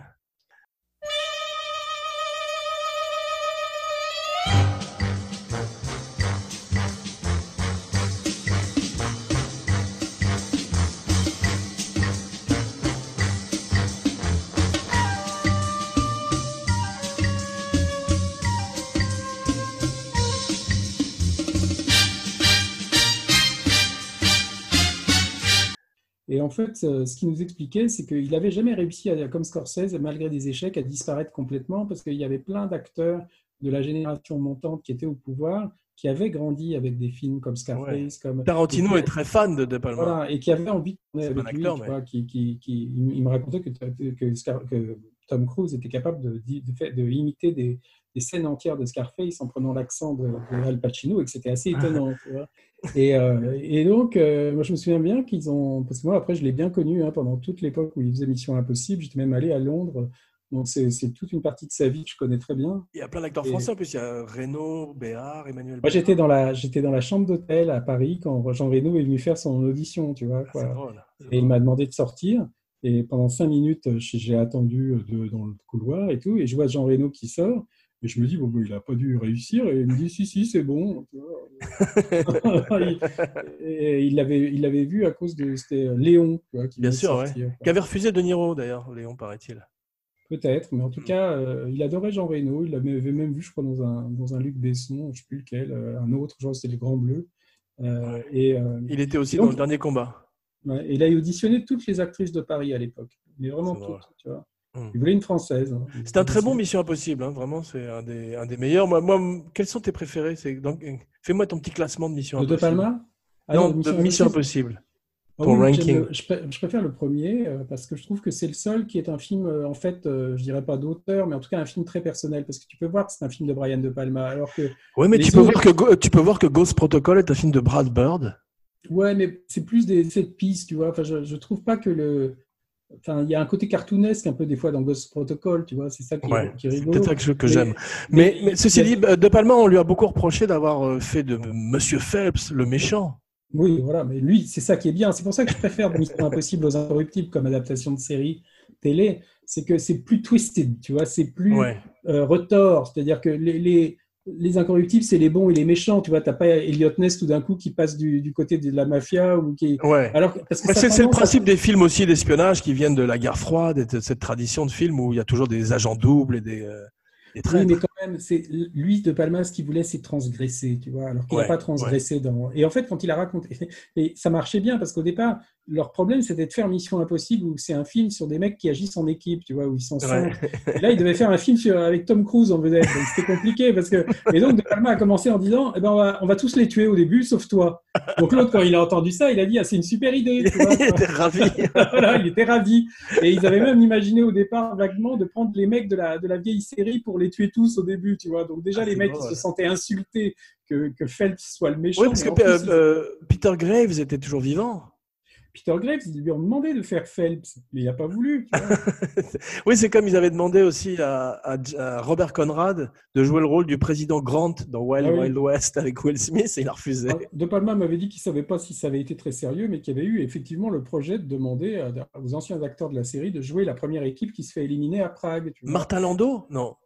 Je ne sais pas s'il y avait Martin Landau, enfin, je ne sais pas laquelle série, je crois qu'il y avait Il y a eu plusieurs équipes. ouais. je Il me semble qu'il y avait, euh, qu'il y avait euh, Léonard Nimoy. L'homme fort, il s'appelait Lupus, je crois. Voilà, Peter Lupus. Peter Lupus. Enfin, en tout cas, Et Greg ont- Morris. Ce qui a été le plus dur à faire sur Mission Impossible, en fait, c'est d'écrire le scénario, quoi, parce qu'ils ont, ils avaient un problème, c'est que, en fait, il a vendu, il a commencé en fait à écrire, à réfléchir avec Jay Cox. Tu vois, c'est Jay Cox qui lui a montré Top Capi, tu vois, qui Ouais. lui a dit, euh, regarde ce film de Jules Dassin, est-ce qu'il n'y a pas quelque chose avec ce mec qui descend tendu par les pieds, tu Avec vois, des euh, séqu- une séquence muette extraordinaire. Mm. Et De Palma connaissait euh, Top Capi et a dit oui, oui, on pourrait s'en servir, tu vois. Euh, il lui a montré beaucoup de films comme ça, euh, de casse, tu vois, parce qu'il Mm. voulait, il voulait faire un casse mémorable, tu vois. Il y Ouais, avait une scène ouais. de casse. Elle est belle cette faire- scène d'ailleurs. Voilà, il voulait faire la plus belle. Et c'était encore sa manière un peu, un peu kubrickienne, tu vois, de, de se dire il, il me faut mes trois grandes Ouais. séquences. Mais même vois. cette scène euh, est, est blanche et stérile, on, on se croirait dans 2001 Odyssée de l'espace un peu. Eh ben, c'est un peu, oui, oui, c'est pour ça que je dis, bon, c'est pas un film kubrickien, mais disons que tu vois plus l'influence de, tu vois plus l'influence de Kubrick que de Hitchcock tellement. Il y a un côté mort aux trousses dans Mission Impossible, mais. Mais moi, je vois des- une influence de Kubrick aussi. Et, euh, Il y a un acteur que j'aime beaucoup qui est Henri Czerny. Tu vois qui Mhm. c'est? Il Ouais. est bien dedans. hein. Et en fait, il l'avait pris parce que, si tu veux, ça marche comme ça. Si tu veux, il regarde les films qui viennent de sortir et qui marchent. Par exemple, Léon venait de sortir, c'est pour ça qu'il a pensé à Jean Reno. Ouais. Et Henri Czerny, il venait de jouer dans un film, je crois, de, de- tu sais, de, avec Harrison Ford là, sur le, la CIA, là, ouais. Clear, Clear And and, Present Present Danger. Danger. Voilà. Ouais. Donc, il avait joué un truc, donc ils se sont dit, allez, on va prendre ce mec-là pour jouer un, un mec de la CIA aussi. Ouais. Tu vois Il est très et, bien. euh, et donc, en fait, ils ont, ils ont écrit le scénario. euh, ça avec, euh, après, il a écrit avec Steven Zalian, qui est le sc- le scénariste aussi de Schindler's Schindler's List. Ils ont fait en fait un traitement de 10 pages, 12 Ouais. pages. Et après, c'est David Kep qui est allé écrire le scénario à partir de ça. C'est drôle. Donc, Tu parlais de- du fait qu'il travaillait avec beaucoup de grands musiciens. Il a travaillé avec Danny Elfman sur Mission Impossible. Danny Elfman qui avait fait les, les films de Tim Burton et il s'est très bien entendu avec Danny Elfman et la musique est très belle. hein. Ouais. La difficulté, c'était de trouver un musicien qui accepte de, de travailler avec le thème de Lalo Schifrin parce que tous Ouais. voulaient oublier le thème et faire leur propre thème de Mission Impossible. Mais il l'a Ouais. fait, à- ils l'ont fait à travers tout- tous les, ép- tous les épisodes de Mission Impossible. Il y a eu euh, Limp Bizkit, dont on parlait un peu plus tôt. Y mais il je crois, garder. U2. Oui, oui, mais ils voulaient garder le parce que les, les musiciens, ils voulaient pas garder le thème de, de Lalo Schifrin, ils voulaient faire leur propre thème de Mission Impossible. Alors, Tom, ouais, ouais. Tom Cruise disait non, euh, Mission Impossible, on ne peut pas changer la musique. Tu vois. Donc, il voulait Mm. réutiliser le, le thème. Et, et- et donc, en même temps, sur Mission Impossible, il y a, il y a eu Steven Zalian, David Kep. Enfin, il, a, il, y a, il a beaucoup travaillé avec certains des meilleurs scénaristes américains. Il a travaillé avec les grands musiciens, mais aussi avec tu vois, Paul Schrader, Oliver Stone, euh, Ouais. David Mamet. Si tu regardes tous les scénaristes avec qui de- ils ne sont pas du tout entendus avec euh, Robert Town. Ah bon, ouais. Et elle me disait que Robert Town, en fait, il me dit c'était un nul. Alors en même temps, je lui dis, mais quand même, Chinatown et tout ça. Alors il adore Chinatown de Palma, mais il nous dit, écoute, je ne sais pas si, ta- si son talent de scénariste a décliné, mais en tout cas, sur Mission Impossible, il ne comprenait rien. Il fallait carrément lui jouer la scène pour qu'il arrive à l'écrire. Euh, donc je pense, en tout cas, bon, tu sais, De Palma, quand il ne s'est pas entendu avec quelqu'un, euh, il peut être très, euh, très négatif. hein. Ensuite, Snake Eyes, c'est là où je me suis retiré de, de, de Palma. J'ai arrêté de regarder oui, ce film oui, après. enfin, non, moi j'aime encore bien le film. En tout cas, je trouve qu'il y a une heure qui est fantastique. J'aime bien, j'aime bien Snake Eyes, en particulier ce plan séquence. Et moi, je, contrairement à toi, je suis assez fan de Nick Cage. Non, mais il est bien Nick Cage dans, dans Snake Eyes. Mais je trouve, tu vois, je le préfère à Face Off où là, il en fait 30 tonnes. Ah ouais. Mais Face Off, il y a un problème inhérent au, au scénario aussi, comme euh, la Oui, femme. de- c'est un, fi- c'est un film qui est considéré comme un chef-d'œuvre en France, Face Off. hein. Ouais. Là, moi, je vais pas me faire des amis, mais Face Off, ça marche pas du tout. Non, moi, j'avais pas aimé. Ouais. Mais, mais disons, Snake Eyes, le problème, c'est qu'il y a un scénario trop conventionnel. C'est-à-dire que le, le- je comprends, ils ont voulu faire un truc de différents points de vue, parce qu'ils voulaient faire ce genre de film comme Murder à la mode, mais cette fois avec un gros film. Ouais. Euh, mais je trouve que le complot est pas intéressant, tu vois, enfin, la conspiration pour tuer. J'en ai pas un très grand souvenir, à part ce plan séquence mémorable. Voilà, mais il y, a, le- y a- non, il y a des très belles choses, mais ils ont été obligés de changer des trucs dans le scénario. Au départ, il y avait un ouragan qui devait tout balayer, euh, tu vois, le casino, tout ça. Ça commençait en fait sous l'eau. Le générique, c'était en fait Ouais. le type comme Carlitos Way qui était sous l'eau en train de mourir, et il y avait une voix off. Ou tu vois, comme, c'est- euh, se comme, euh. Sunset Boulevard.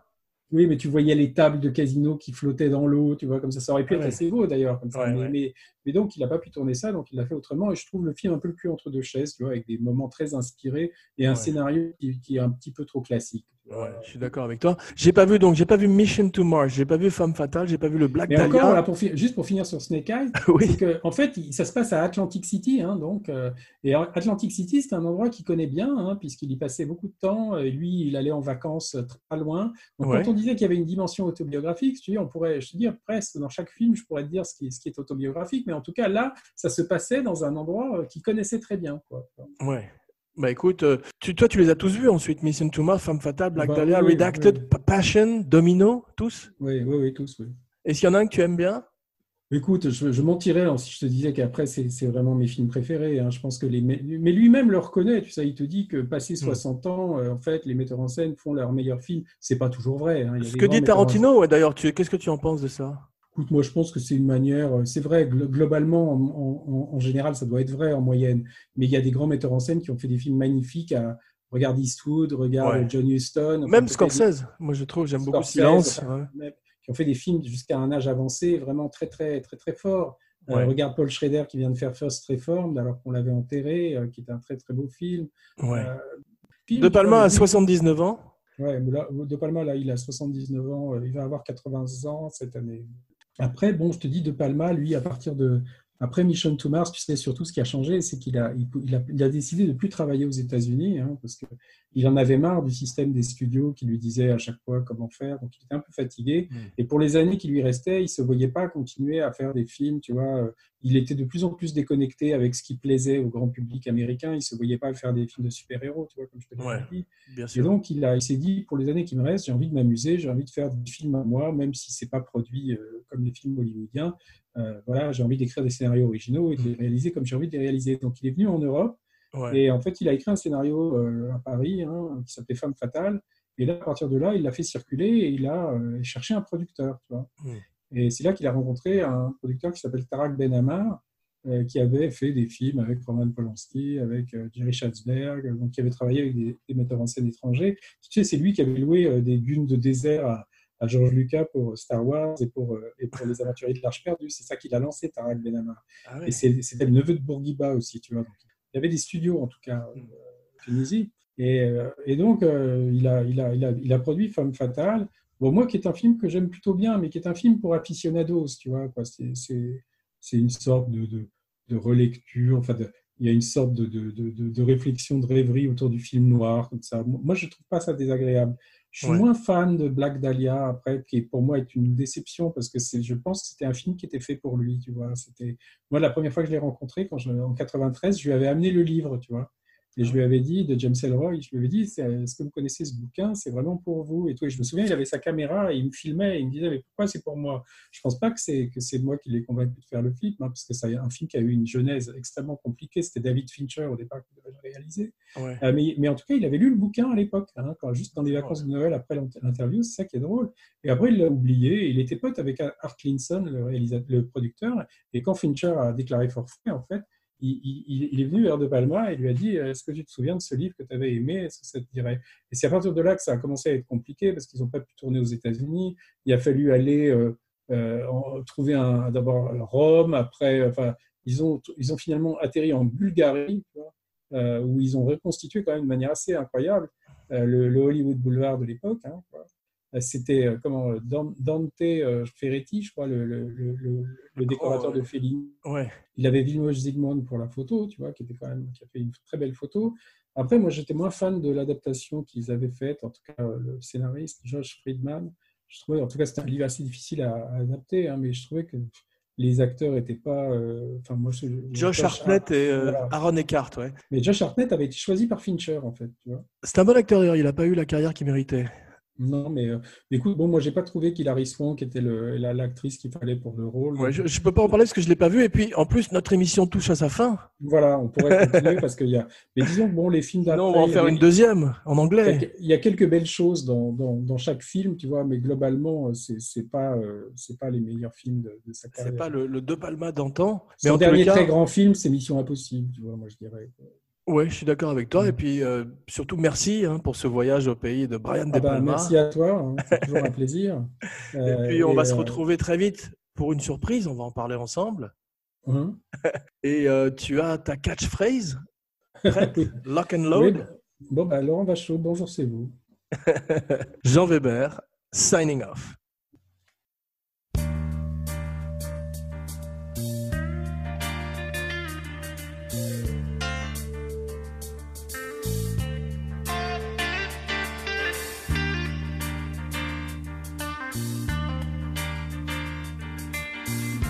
Was not myself last night, couldn't set things right with apologies or flowers.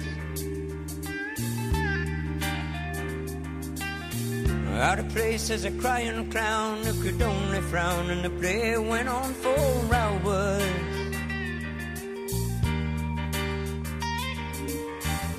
And as I lived my role, I swore I'd sell my soul for one love stand by me. Give me back the gift of. Yeah, one love who would stand by me. After making love, we dream of time. We dream a bunch of friends dream each other's smiles and dream it never ends. I was not myself last night in the morning light. I could see a change was showing.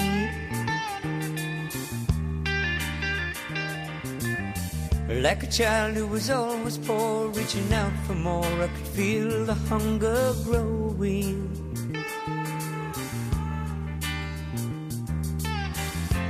As I lost control, I swore I'd sell my soul for one love who would sing my song.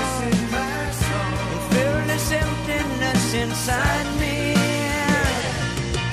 One love who would sing my song. Lay beside me while we dream a bit of style. Dream a bunch of friends. Dream each other's smile. Dream it never ends. All my dreams are lost, and I can't sleep.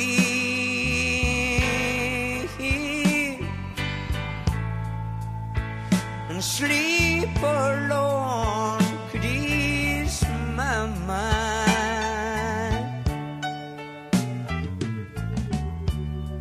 All my tears have dried, and I can't weep.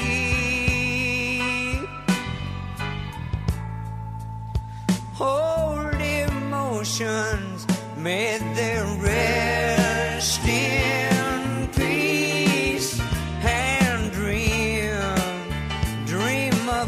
bunch of friends. Rest